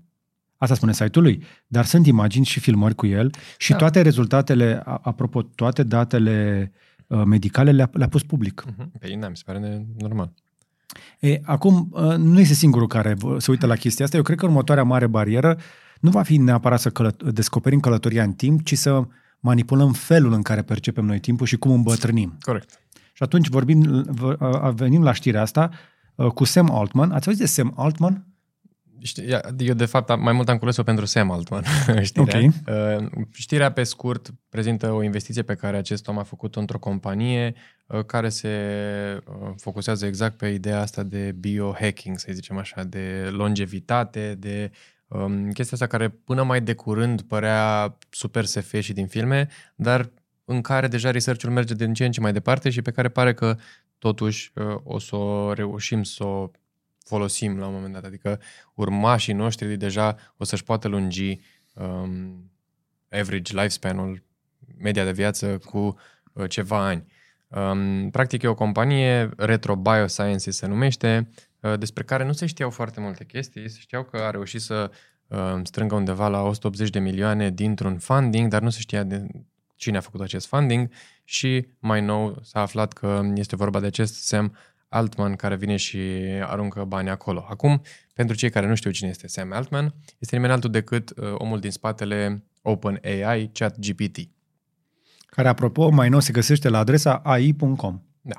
Despre care probabil nu ați auzit mai nimic până acum două luni. Asta dacă nu v-ați uitat la Crypto Vinerea cu vreo doi ani, cred când uh, am prezentat un alt proiect despre care, uh, pe, pe care îl creează el, care se numește WorldCoin și la momentul respectiv uh, blamam, încă blamez un pic ideea, um, e un pic scary ce vrea să facă cu WorldCoin, ale e un proiect în care vrea să facă proof of human, în sensul că tu ca să poți să folosești platforma aia și tokenii ar trebui să scanezi irisul și practic să iei datele. Le spune că da, acele date nu ar fi um, stocate nicăieri în afară de enclava telefonului sau device-ului pe care îl folosești.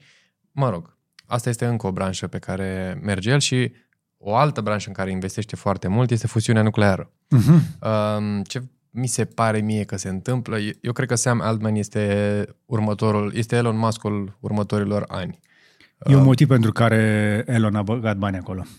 Da, e, investește foarte mult în toate tehnologiile astea care sunt uh, mult prea la început ca să fie luate în serios de toată lumea. Exact. Um, și vrea să fie primul acolo uh, și cel puțin momentan, după hitul pe care l-a dat cu ChatGPT, pare că reușește. A, a atras atenția multor oameni, că adică e, e mult mai urmărit și mult mai băgat în seamă în momentul de față. La capitolul speranță de viață uh, avem lecții însă de învățat, uh, nu doar neapărat de la startup-uri, ci și de la țări vecine. Uh, spre exemplu, media de speranță de viață era în 2018 în Uniunea Europeană la undeva la 81 de ani, iar România are o medie de viață, o de speranță de viață cam cât crezi? Aș, am văzut. Aș fi zis oricum că e sub asta, dar... Mult sub. Practic... Okay, 75? 75. Sub noi mai este doar uh, uh, Letonia și Bulgaria. Și frații noștri. Păi cum ne place nouă, nu? Adică, uh, cum să zic, sărăcia înseamnă și viața mai scurtă. Dar cu cât este mai scurtă? Pentru că dacă te uiți în top, uh, deja media de vârstă sare de 83 de ani în țările civilizate. Este 82-83. Da? Adică avem peste 83 de ani speranță de viață, avem Spania, Italia, Franța, zona aia de Cipru, Suedia, e dar bine, și... acolo e și dieta mediteraneană, e și un pic de... Da, dar în Norvegia? Focusul lor. Da, Norvegia e chill. N-are cine știe ce dietă, deci, din nou... E chill. Uh, exact, cu cât ești mai chill, cu cât ai condiții de viață mai ok, poți să trăiești mai mult la propriu. Deci România poate să uh, mai câștige cel puțin 7-8 ani doar cu un pic de civilizație, un pic de nivel de trai. 7-8 ani este, uh, cum să zic, ți se scurtează viața pentru că ești mai sărac într-o țară stresantă. Și poluată. Și, și poluată, pentru că suntem în top la poluare. Despre chestia asta o să vă mai povestesc, pentru că am, am căutat niște cifre ca să pot să argumentez chestia asta, de ce este atât de rău că avem poluare în marile orașe și de ce tot insist eu cu, ma- cu transport uh, sustenabil în orașe. Fie că vorbim de mașini electrice, de autobuz electric, de trotinetă, de bicicletă, de mers pe jos. Uh, efectiv, aerul din orașe este foarte poluat, iar aerul din interiorul clădirilor din marile orașe este și mai poluat decât al de afară. Nu știu că știi. Ba da. E, și pare contraintuitiv că ni se pare că ținem orașul afară. Nu. Nu, e că tocmai că bagi toată poluarea înăuntru de fiecare dată și e mai greu să o scoți. Exact. Și atunci, uh, practic, în România, 8 ani putem recupera doar dacă mai scădem un pic poluarea și stresul. Și o lăsăm mai... Da, mai bine nu vorbesc de dietă. nu sunt eu omul. da, corect. Să Hai să mergem la mașini. Hai. Să vedem care e treaba cu mașinile. La capitolul mașini. Uh, săptămâna asta uh, m-am bășicat eu pe cei de la Dacia când am văzut cât costă Dacia Spring. Ai văzut cât mai costă Dacia Spring? Da, bine. E un preț gândit special pentru România? Rabla Plus sau cum se numește, Rabla Verde. Sau cum se... Mai are cineva îndoieli în legătură cu chestia asta? Adică de la cât a plecat? 17.000 parcă prima oară? 18.000? Da, și trebuie să fie Da, mașina din de 10.000. Da. Pe ea e de 10.000, da, cu tichet. Stai că au o notificare în aia care nu se vede. Vezi? De la blocker, nu? Cred că da. Smart. Uh, deci, noua, da, noua, da, nu, noua Dacia Spring, noul preț pentru Dacia Spring, aproape Deci- deci, 21.000 de euro. Uh, a- așa, uh, cea mai ieftină mașină în momentul ăsta, a, stai mă puțin, că a mai apărut, uh, a, ce drăguț, noul Spring Extreme. Deci de când am postat eu a mai apărut o mașină. Este de la 10.990 de euro, cu TVA inclus și 10.000 de kilometri gratuiți prin programul Rabla 2023. Deci este o mașină de peste 20.000, da? Deci fix 21, nu? Că Rabla îți dă Exact. 10.000, dacă nu se adaugă și Rabla normal. Exact. Se adaugă și Rabla normal la chestia asta și din... Deci trece de 21.000. trece de 21.000. Da? Avem Sandero Expression, care este 10.990, dar nu este pe Rabla Plus. Deci în momentul ăsta ori un Spring, ori un Sandero E- Expression sau un Logan Expression cu 10.990 de euro. Apropo, Loganul, când a fost lansat, nu știu că știi, trebuia să fie mașina de 5.000. Acum, O 20 de veșnicie. ani. Da. Mm. Și între cred timp că a a devenit... fost mașină de 5.000 pe vremea aia, dar... Nu, a existat o versiune de 4.500 sau 5.000 făcută pentru taxi. Ok. Cu Cheală. Că, destul de cheală, da. Mhm. Dar nici taximetriștii n-au vrut-o. Iar un jogger uh, hibrid, singura mașină hibrid de la Dacia, este 20.500 de euro. Așa, am vorbit despre chestia asta. Între timp cineva mi-a atras atenția, George, dar de ce nu vorbești despre, uite, o mașină care ar trebui să le facă concurență? Uh, E un grup de pasionați de mașini electrice pe care mai sunt și eu și cineva mi-a zis acolo și are, are dreptate omul pentru că există un EC3 arătat acum recent care o să coste puțin peste 10.000. Deci o să avem un pic de competiție, să văd eu că găsesc imagini. Puțin peste 10.000, la fel cu tot cu tichet. Nu. Adică fix acolo. Nu, nu, nu, fără. Adică cu tichetul e cu 5.000? Uh, a, sau gratis, aproape. Păi n-ai cum, că îți dă până la maxim jumătate din valoare dacă Exact. e sub uh, 10.000, dar Ia să vedem. Deci n- noul EC3 sunt pe site-ul Citroen India. sună too good to be true. Are autonomie mai mare pentru că are o baterie de, în loc de 20, are o baterie de 29,2 kWh capacitate. Este o greșeală aici pe site. Au, put, au uitat să pună H după kW. Ok. Da, na. Baterie, garanție la baterie de 7 ani sau 140.000 de kilometri, nu e rău. Garanție la tot vehiculul 3 ani sau 120.000 de kilometri în India. Deci, din nou, foarte competitiv și încărcare rapidă în 57 de minute pentru o autonomie Asta de e- 320 de Sună kilometri. too good to be true la prețul ăsta la, pe care le-ai spus tu. S-ar putea să avem o surpriză. Să- S-ar putea, mă aștept să fie 10.000 cu tichet. Și încă ar fi un preț bun în comparație cu ce e în piață acum, nu? Ia hai să vedem care e prețul. Deci, sunt curios cât mai este prețul, că ce am văzut eu poate nu se aplică. Nu am văzut încă în România. Deci EC4 e altceva. Și care e treaba? Că dacă sunt prețurile pentru, uite că văd că sunt prețurile în rupees. Dacă vedem prețurile în rupees, e mașina făcută pentru zona aia unde are alte standarde, alte prețuri. Da, da, chiar și așa, uh, și Dacia Spring este mult mai ieftin în China. Adică nu i-au adăugat decât ABS, asistență la frânare, câteva chestii. Nu ar să fie, nu e diferență atât de mare. Prețul maximal pe care l-am găsit cu toate dotările în India este 14.323 de euro. Și cât era plecarea? Um, Alea milion? Era 800 de mii? 1,1. Ah, ok. de la 12 la 14.000.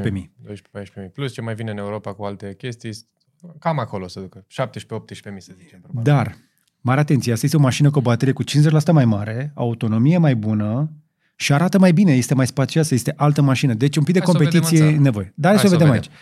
Nu am încă informații de la Citroen uh, România. Deocamdată mașina uh, este disponibilă în India, sperăm să fie adusă, exact cum spuneam, și în Europa, dar având brandul Citroen pe ea, îmi pun speranțe. Ar trebui, da. Uite, nu arată rău deloc.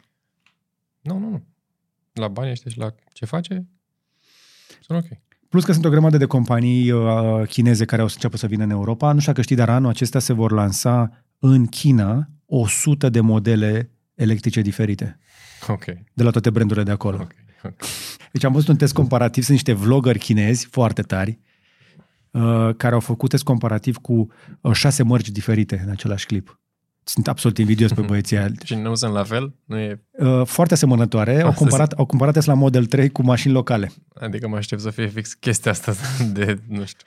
Da, Cum erau telefoanele la un moment dat, veneau toate la fel, de la OnePlus, de la cine exact, mai erau, erau exact. toate acești chestii. Dar mă aștept ca toată chestia să se creeze competiție și, uh, evident, cu cât sunt mai multe modele, cu atât prețul o să scadă Clar, clar. și o să vedem soluții de încărcare din ce în ce mai rapidă. Însă, v-am promis la început că vorbim de Ferrari. Hai să ne uităm la ProSangue.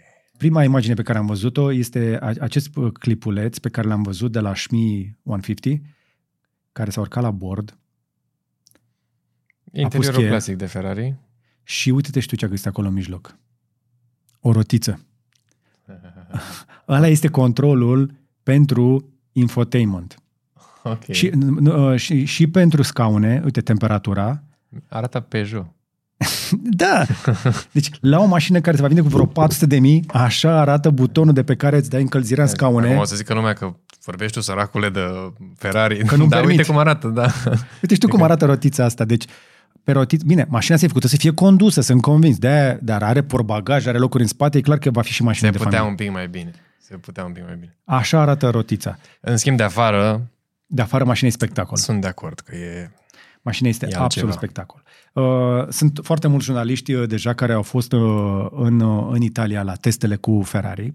Toată lumea a dat super calificativ mașină cu V12, filmări spectaculoase, asistență acolo. Deci, am văzut că se, se investit foarte mult. Mașina pleacă de la 400 de mii și la 400 de mii o să poți să-ți iei un Ferrari care arată ca un SUV, dar se conduce ca un Ferrari. Și care nu este nici SUV, nici crossover, după cum spune Ferrari. Exact. Și are motor V12. Cam de câți cai zici tu care? 700. 700 și ceva. 715. Păi trebuie, că e grăsuț.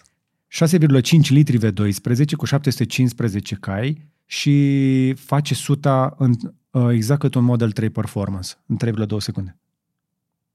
Which is good. Da, dar cu sunetul de Ferrari Dar cu V12. sunetul de Ferrari.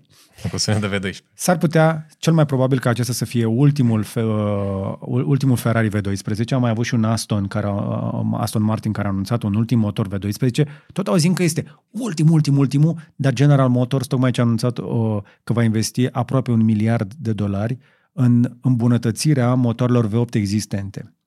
Eu nu cred că industria asta este pregătită să renunțe încă cu totul la benzină, dar mai Deși vedem. Europa a venit și le-a spus că din 2035 se termină bulciul. Exact. Da, s-ar putea să nu țină legea aia până atunci. Mai vedem noi. Mai vedem. Mai vedem. Așadar, Puro Sangue, foarte frumoasă mașină, o grămadă de clipuri video. Sunt convins că dacă vă pasionează brandul Ferrari, ați văzut deja clipuri video, nu o să vă dau ca să nu avem probleme, dar uite, spre exemplu, are Suicide Doors în spate. Oricum, mașina o știți pentru că e anunțată deja de ceva timp. Uh-huh. Știrea, de fapt, este faptul că în sfârșit ajunge la clienți. În sfârșit, oamenii care au făcut precomenzile o să înceapă să primească. Am înțeles că de la, a- după a doua jumătate a anului curent și începând cu 2024 cel mai mult, uh, o să vină, o să pri- își primească comenzile. Exact. Și uite, când rabatezi scaunele din spate, Practic, ai cum o... te împiedici de Urus acum prin București, o să te mai împiedici și de ProSangue câte unul, două. Iată. Pentru că în competiția aceasta pentru um, suvurile foarte scumpe nu erau până acum decât uh, Urusul Urus? și DBX, nu? Da, și poți să mai iei, dar nu neapărat în aceeași categorie, Panamera, la, dar nu intră în categoria asta. Nu da. intră. Cayenne Turbo. Ai turbo. Mm. Mm. Nu, e un pic sub. Nu, nu, ca să fie hipercar, da. Uh, interiorul, iarăși, foarte interesant, cu ecranul ăla pentru pasagerul din dreapta care se va uita la turometru. În afară de rotiță e frumos interior. Dar nu e high-tech, să zic așa, adică nu te duce în... Nu, trebuie să fie un instant classic, mă gândesc, nu? Da.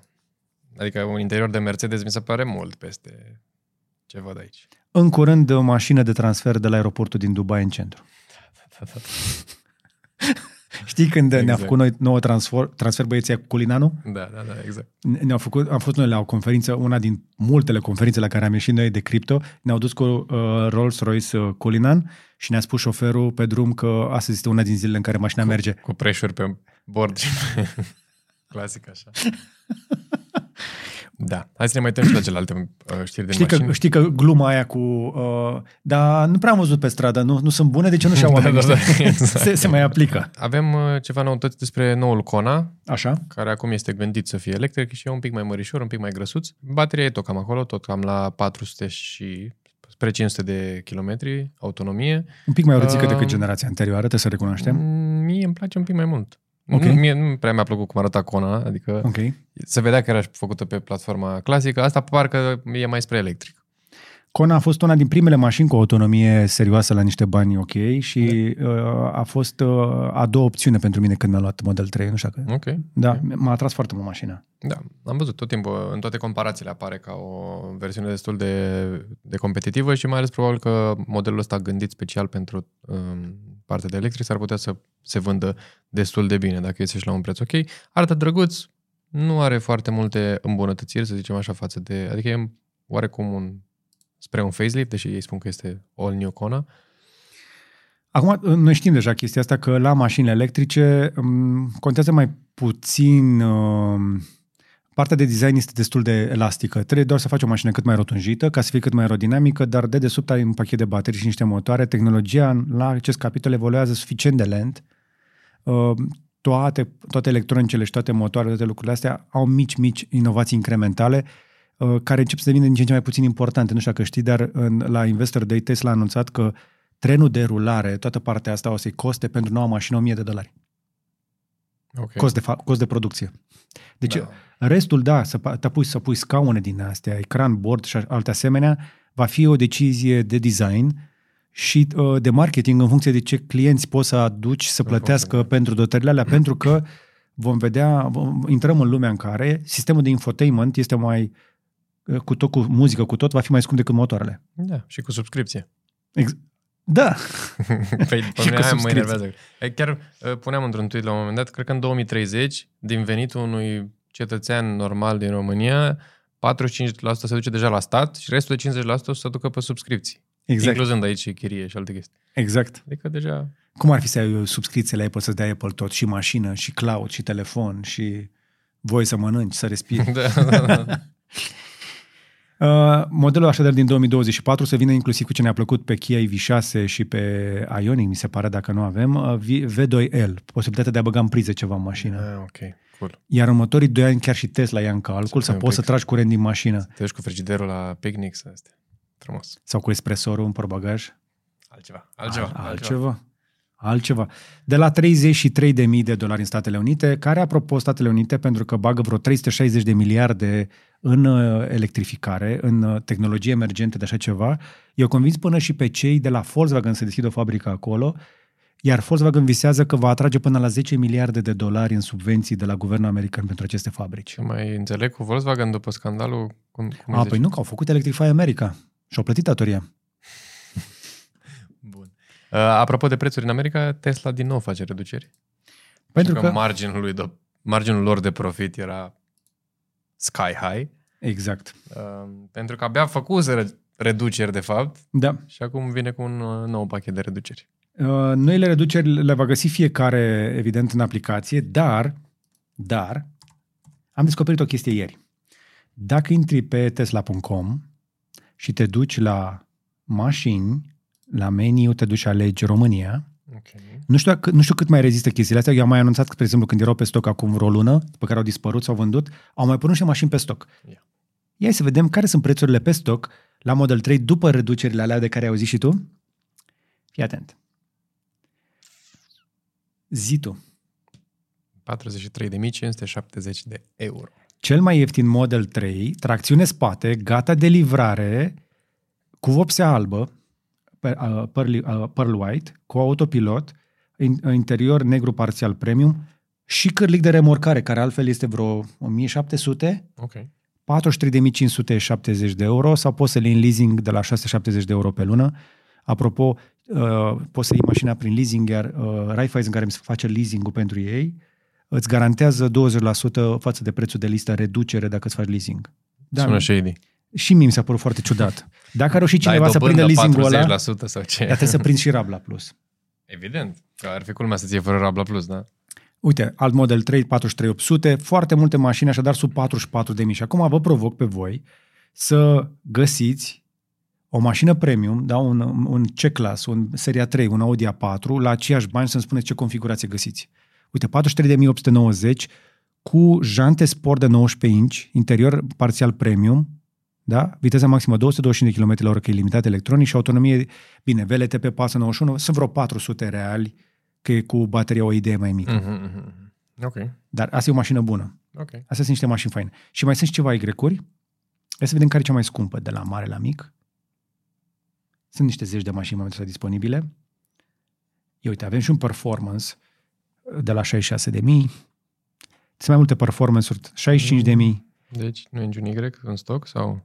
Uh, stai să vedem dacă... A, nu, uite, stai, stai să bifez Y. Y. Hai să luăm cel mai ieftin Y. 48 de mii. tot pe acolo. Tracțiune spate, face 100 în 7 secunde, Un pic mai... cu un singur motor. Ia să vedem, avem vreun S? Avem și un S, uite un pled. 155.000 de euro disponibil pe loc. Cred că uh, băieții care încercau să-l vândă cu 240.000 era unul pe aici, pe la un dealer Da. din București. Cred că, nu știu dacă au văzut știrea. Ok. Și la X-uri, a- au, au și X, X Nu nu pe există. stoc. E X prima oară când văd un S pe stoc, mai ales un pled. Probabil cineva l-a comandat și nu a plătit Și ultima la- tranșă. Da, probabil. Uh, avem și 3 ori, avem și Y-uri. Ideea, ideea care este că ăsta nu e neapărat un semn foarte bun. S-au umplut orașul, sunt foarte, s-au vândut... Trei mult- ori sunt peste tot. Trei urile astea albe sunt efectiv peste tot. Da. Au început să mulțească și Y-urile, uh, dar nu e un semn bun că sunt foarte mulți oameni care și-au dat comenzi și nu le-au ridicat pe toate. Încep să se termine banii din piață, că tot vorbeam noi de discursul lui Jerome, o să ajungem și la partea aia la un moment dat. Da. Bun. Mai avem ceva la mașini? La mașini, uh, da, mai avem însă o problemă, că nu sunt toate bune și frumoase în Tesla Land. Uh, am găsit acest, uh, acest tweet al unui tip. o știi? Nu, nu, nu. I-a căzut volanul. What? Tipul ăsta și-a cumpărat un, uh, pe 24 ianuarie un Volan. Tesla Model Y și pe drum spre casă i-a căzut volanul. Și în timp ce mergea pe stradă, după ce a căzut volanul, a reușit să încetinească și să oprească în siguranță și a chemat tractările să-i o ridice. Ok, ok, ok. D- Și am zis, băi, nu pot să cred, ce rușinos. Și am început după aia să mă uit la ce mai zic oamenii. Și Uite, se mulți, a? Ba, mai, ar mai, au mai fost câteva cazuri. Deci, fii atent, așa arată, are, uite, a pus și o imagine filmată din mașină cu fără volan, cum i-au apărut niște alerte acolo pe ecran, după care a, a, așa pus conversația cu Tesla. Tesla a vrut inițial să-l taxeze vreo 100 și ceva de dolari reparația la volan și el s-a enervat și a zis nu, vreau să-mi dați banii înapoi sau să-mi schimbați mașina. Și ce să vezi? Tesla i-au schimbat mașina. cu tot. Probabil după ce s-a viralizat tweet-ul. Exact. Ah. Deci uh, Tesla uh, i-a dat o scrisoare prin care a spus că răscumpără mașina integral și după care omul, că avem povestea continuă, ia uite-l, A venit cu mașina. before and after, aceeași mașină. După care am săpat mai jos. Că se, am mai aflat Deci, chestii cu continuă, ocazia asta. continuă. Saga continuă. Ia uite cum arată, spre exemplu, uh, rata de nemulțumiri la 10.000 de mașini vândute, spre exemplu, în China, la mașini electrice. Tesla este la fundul listei la, la erori. Uite că, spre exemplu, câte sunt la BYD, la Lixiang, la BYD Dolphin, la ID4X, 35 de Complain de, complaints. Da. Deci, dar hai să zicem, ok, există însă inclusiv o statistică pentru volane căzute, nu știu dacă știi. Nu mă gândeam că scade volanul, adică. Uh, Există problema asta, sunt foarte mulți oameni care spun că problema apare și la un moment dat avea cineva aici o chestie, uh, nu mai găsesc că acum este, al- am împins algoritmul mai jos, Uh, la un moment dat Ford a trebuit să facă un recall pentru 1,4 milioane de mașini pentru că le cădeau volanele. Ca o să recadă volanul. Da, și la unii chiar le-au căzut volanele. Deci asta cu căzutul volanelor, ci că se pare că nu este o problemă exclusiv Tesla, dar în cazul lor s-a viralizat, pe bună dreptate, și uh, deși Tesla sunt foarte zgârciți la fazele astea, până la urmă au răscumpărat omului mașina și a dat una nouă. Asta, aia zic, după ce s-a viralizat tweet După ce s-a viralizat, evident. Și a mai existat o chestie în timp ce uh, pierdem vremea de pomană. Bă, nu, de fapt a pus-o cineva pe un grup. Uite, hai să vedem ce se întâmplă uh, în deșert, că și cu ție îți mai place pe acolo. Da, da, da, e frumos. Ia uite ce, ce pățește un Dodge care a rămas în nisip. Bine, a rămas pe burtă. Da? Hai să vedem uh, cum facem să scoatem o mașină de două tone jumate din nisip. Hmm. ok, ok. Avem în imagine un uh, ID4 GTX, cred că este cel mai probabil. Dar este pur și simplu o mașină electrică, un Volkswagen cu două motoare. Și ia uite, ia uite cum se scoate o mașină de două tone jumate din nisip. Ia uite, ia uite ce frumos se așează. Nici o emoție. Frumos, nu? Lejer, da. Bine, ar fi putut să facă și cu oricare altă mașină cu Da, puterea, dar evident. E drăguț ca și show-off. Uh, puțină propagandă pentru uh, mașini electrice, uh, dar dacă v-am mai promis că o să vă spun despre Sandy, uh, o să pun și linkul. Pe Manro Live, pe canalul uh, lui Sandy, uh, am văzut în niște... El a participat la Investor Day, unde Tesla a făcut o grămadă de anunțuri în legătură cu motoarele mașini și e foarte interesant să-l urmărești pe Sandy că îți arată chestii aplicate și au zis că au umblat prin fabrică și au văzut noile baterii, dar și noile calculatoare, noile sisteme de uh, in, transformarea curentului, practic tu trebuie să transformi curentul uh, alternativ în curent continuu, iar curentul continuu apoi să-l pui la motoare și așa mai departe Ok. și explica toată partea asta cu motoare și cu baterii foarte interesant. Am mai învățat inclusiv încă o chestie despre cum motoarele astea au început să aibă un model în care lița este pusă ca o agrafă de păr. Și cu ce ajută asta? Mărește puterea și se fac uh, complet automatizat în fabrică și povestea cum a văzut, spre exemplu, în fabrică la Tesla, cum își făceau direct bateriile și făceau, au niște chestii în care, niște tulumbe din care vin substanțele și se creează Se creează. pe loc bateriile acolo în fabrică, nu sunt livrate în altă parte. Ok. Spectaculos. Vă încurajez așadar, uh, dacă n-ați văzut deja uh, interviul cu Sandy Monroe la mine în seria GDLCC, multă lume s-a uitat, uh, încura- vă încurajez să vă uitați pe Monroe Live, uh, pentru că clipurile lui sunt foarte, foarte educaționale, sunt foarte instructive, ca să zic așa. Foarte scurt și despre chestia asta și ne apropiem de final, nu? Nu mai avem mare lucru. Nu. Mai sunt uh, două, trei chestii. Putem să ne uităm un pic la partea asta de gaming Exact. cu cea mai nebună știre din uh, ultima perioadă. Au tot fost zvonuri, dar acum zvonurile se pare că se adeveresc. E vorba despre Counter-Strike 2. Probabil cel mai jucat joc ever din lume. Din- exact. Asta, uh, Counter-Strike, mă refer seria Counter-Strike, de la 1.3, de la 1.5, 1.6 și acum CSGO. Uh, primește o nouă versiune. Uh, nu se știe exact dacă e vorba despre un nou joc complet sau doar despre un update. Cel mai probabil, 99% este vorba de un update care vine peste CSGO.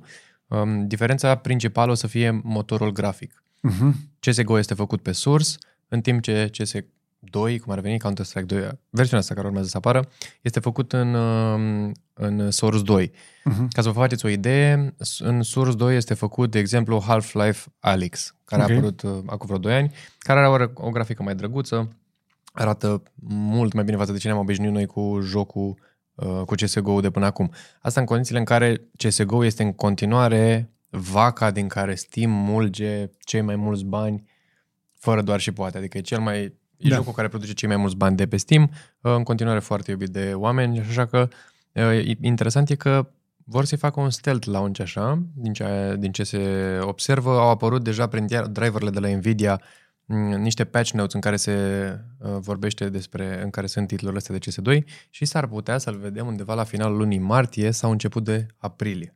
Uh-huh. Evident, toată lumea abia așteaptă să vadă ce e nebunia asta. Ok. Am găsit, uh, spre exemplu, pe GameSpot uh, un clip foarte interesant în care un uh, armurier uh, uh, din armată explică care e faza cu armele și cât de realiste sunt scenele Da, da, în care din te toate duci. jocurile. Sunt, e, face în toate jocurile. Da, foarte tare. Am văzut și la God of War și acum la... A, și apropo de jocuri, toată lumea nebunită în ultima perioadă cu Hogwarts Legacy.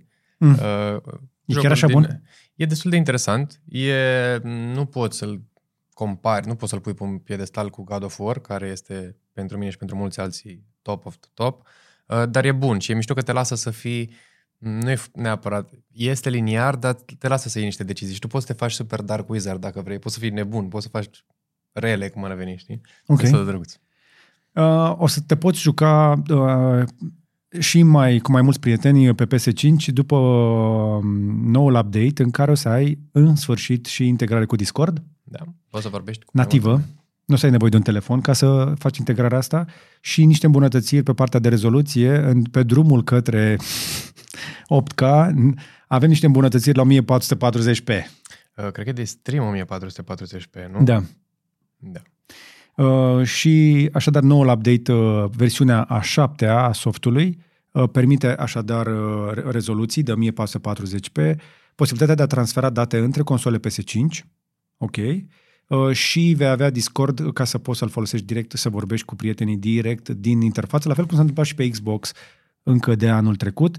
Apropo, cei de la, m, uh, de la Sony spun că le este teamă ca nu cumva uh, după ce vor cumpăra Blizzard uh, să nu, uh, să nu șunteze Call of Duty pe PS5, cei de După la ce Microsoft. cumpără Microsoft. Da. Da, da, da. da. Le e teamă de un pic de sabotaj pentru Call of Duty. Dar asta este altă poveste. Da. Foarte scurt înainte de final, mai avem și o știre de cripto, pentru că dacă la tot avem pe Andrei pe aici, care este știrea cea mai importantă a săptămânii, Andrei? Uh, nu e a săptămânii, e a zilei, că de asta am și pus-o. Uh, e chiar de aseară când Silvergate, uh, banca... Aseară tu te referi la miercuri seara. Da, aseară, miercuri seara, Deci corect? pe 8 martie. Uh, da, seara zilei de 8 martie, Silvergate Bank a anunțat că închide operațiunile și că lichidează toate aseturile pe care le deține. Uh, Dacă n-ați văzut, urmăriți fă- criptovineri de luni sau urmăriți următorul criptovineri ca să aflați mai multe uh, despre ceea ce înseamnă Silvergate și care e toată treaba cu ei. Practic, sunt una dintre principalele, era una dintre principalele bănci în prietenie cu cripto, crypto-friendly, care a avut de suferit destul de mult după căderea FTX și uh, a ajuns până în punctul în care um, a trebuit să spună că opresc operațiunea și că își lichidează aseturile um, voluntar. Ceea ce, din fericire, nu ar trebui să pună foarte mare presiune pe industrie pentru că spun ei că au destule asseturi cât să acopere toate depozitele și să nu existe probleme. Cu toate acestea, Bitcoin, uh, dintr-o zonă de 22.400-22.500, A suferit un pic, da, dar asta și în urma discursurilor lui Jerome, de, lui Jerome Powell de zilele astea m, s-a menținut destul de bine pentru o veste care ar fi putut să însemne mult mai mult. Deci pe 9 martie, la momentul când înregistrăm noi, uh, Bitcoin este undeva în, uh, la 21.650. Sunt tare curios până la momentul publicării dacă nu mai coboară. Eu aș paria în perioada următoare pe un Bitcoin sub 20.000, cel puțin pentru o perioadă scurtă de timp. Există șanse, depinde ce face. E iarăși la suportul ăsta super important, un suport de mai multe săptămâni, uh, de la 21.400-21.500 și dacă îl străpunge pe ăsta, e clar că putem să mergem uh, puțin mai jos. Asta este știrea de cripto, mai multe detalii ca de obicei pe criptovineri. Apropo, uh, am văzut că merge bine seria asta mai nou de crypto updates. Uh, Da, este abia al doilea episod. Astăzi, fiind joi 9 sau încă suntem, astăzi joi 9 martie apare al treilea, deci până va fi publicat Curiosity deja o să-l vedeți uh, al treilea update în care am vorbit mai multe despre cum arată piața în momentul de față și care sunt perspectivele pe uh, următoarea perioadă și ne vedem luni în uh, live. Ne vedem luni în live ca de obicei. Uh, La capitolul recomandări de filme, uh, am un serial pe care l-am văzut și mi-a plăcut. Ok? Și eu tot serialul o să recomand. Cred că sunt eu un pic întârziat, dar eu l-am văzut abia acum. Este o miniserie din 2018, am prins-o pe HBO Max Ok. și este o serie care, uh, care o, o implică pe o actriță britanică care este racolată de Mossad uh, și care se infiltrează într-o organizație de palestinieni care încearcă să facă atentate cu bombă în Europa. Ok, sună interesant. O, da. Ok. Ritmul... Nu mă așteptam la asta după nume, The Little Drummer Girl, adică mă așteptam Nici eu. de la ceva music la Barnum. Ok. Uh, Dacă reușești să treci de primele minute și nu te plictisești, s-ar putea să te prindă. Este o poveste foarte fain lucrată. Uh, Este de la John Le Carré, care evident este maestru la capitolul filme cu spioni și are câte, câțiva actori foarte buni. Di- uh, Nu știu în ce an s-a făcut Tarzan, uh, dar personajul principal e Tarzan. Uh, Al doilea principal, adică secundar. Ok, ok, ok. Da? Alexander Skarsgård, uh, care e într-o formă foarte faină și este așa dreamy, este foarte fain. Câte episoade are? Uh, seria pe care am văzut-o avea, uh, are 9. Este o serie limitată de, cred că 9 episoade, dacă Ah, nu ok, greșesc. deci limited series. Este cât spun Un acum. singur sezon cu 9 episoade. 6. Uh, nu, nu, nu. Poate erau, poate Nu, HBO nu, le-a, nu, nu a fost actualizat aici. poate HBO le-a spart diferit. Probabil. Eu am Să văzut, vedem eu am văzut despre într-o variantă cu... uh, Am văzut-o pe HBO Max cu vreo 9 episoade. Ok. Pe mine m-a prins, mi-a plăcut, recomand. Uh, Are un alt fel de ritm și îmi- îmi îmi place că nu ia, nu ia nicio tabără. Ok. Până, până la final te, te ține în Te coadă de lasă pește. pe tine. Da. Ok. Păi hai că fac și o recomandare. Yes. Ea mea e mai pe chill, dacă nu vreți chestii așa mai serioase, vă dau una mai uh, funny, să zic așa, se numește Alpha Males și îl găsiți pe Netflix. Uh, e fix bun de văzut în weekend, când Ăsta? nu ai ceva, da, când nu ai ceva de făcut. Uh, cu atât mai bun e dacă te uiți în cuplu. Uh, e vorba despre patru bărbați pe la 40 de ani, 35-40 de ani, care se confruntă cu societatea actuală și cu problemele. Uh, Începe intriga de la unul dintre ei care era mare director și este concediat pe motiv că nu avem destule femei în bordul companiei. Uh, și ăsta super alfa male în general, așa, nu că femeia trebuie să gătească și tot așa. Și ajung să se ducă la un curs de deconstruire a masculinității, ca să se adapteze vremurilor, trebuie să te, să-ți deconstruiești masculinitatea. Uh, și au tot felul de peripeții. E super chill, super uh, ok de văzut așa, v-am zis, mai ales în cuplu. Ok. Pe Netflix. Da, 10 episoade abia apărute, da, abia aștept și al doilea sezon. Dar nu, nu înclină că E fan și în spaniol, apropo, e, e spaniolesc. Mi- În ultima perioadă urmăresc foarte mult, mai ales că Netflix pompează destul de mult content european, uh, urmăresc destul de mult content din Europa, parcă îl simți altfel. După ce te-ai obișnuit toată viața cu blockbuster și cu stilul american, um, contentul european e un pic mai... Ok. Și uh, uh, e la fel de socialist ca e, cum e contentul în general pe Netflix? Da. E bine Da. măcar că știm. da. Dar măcar să fie distractiv. Dar e fan, da. Asta e important. Bun.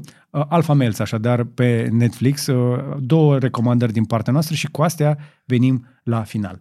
Uh, Încă o dată vă reamintesc că în acest weekend uh, nu avem IGDLCC în format obișnuit, o să avem o ediție specială de întreabă orice. N-am mai făcut de mult un live cu membrii și cu tot publicul. Uh, Vă încurajez așadar să vă uitați. Cred că dacă nu punem în descriere pe social media, punem și linkul live-ului, îl anunțăm din vreme. Uh, veniți alături de mine pe live, îmi puteți întreba orice, vreau să vă dau și câteva vești și vreau să vă anunț că mi-am lansat și un newsletter. Este un pic mai orientat către business, uh, dar uh, s-ar putea să fie interesant și pentru cei care vor să aibă o vedere mai tehnică asupra acestei industrii. Și cam atât pentru astăzi. Uh, Să aveți un weekend liniștit, să vă bucurați de vremea cea bună. Din câte înțeleg, s-ar putea să facă iarăși un pic frig, deci Nu știu, e bine momentan. Să, să rămână bine. și să rămână bine și Andrei, care are o energie foarte faină. Mă bucur, mă Mai bucur, se întâmplă. mai, mai există și momente de astea.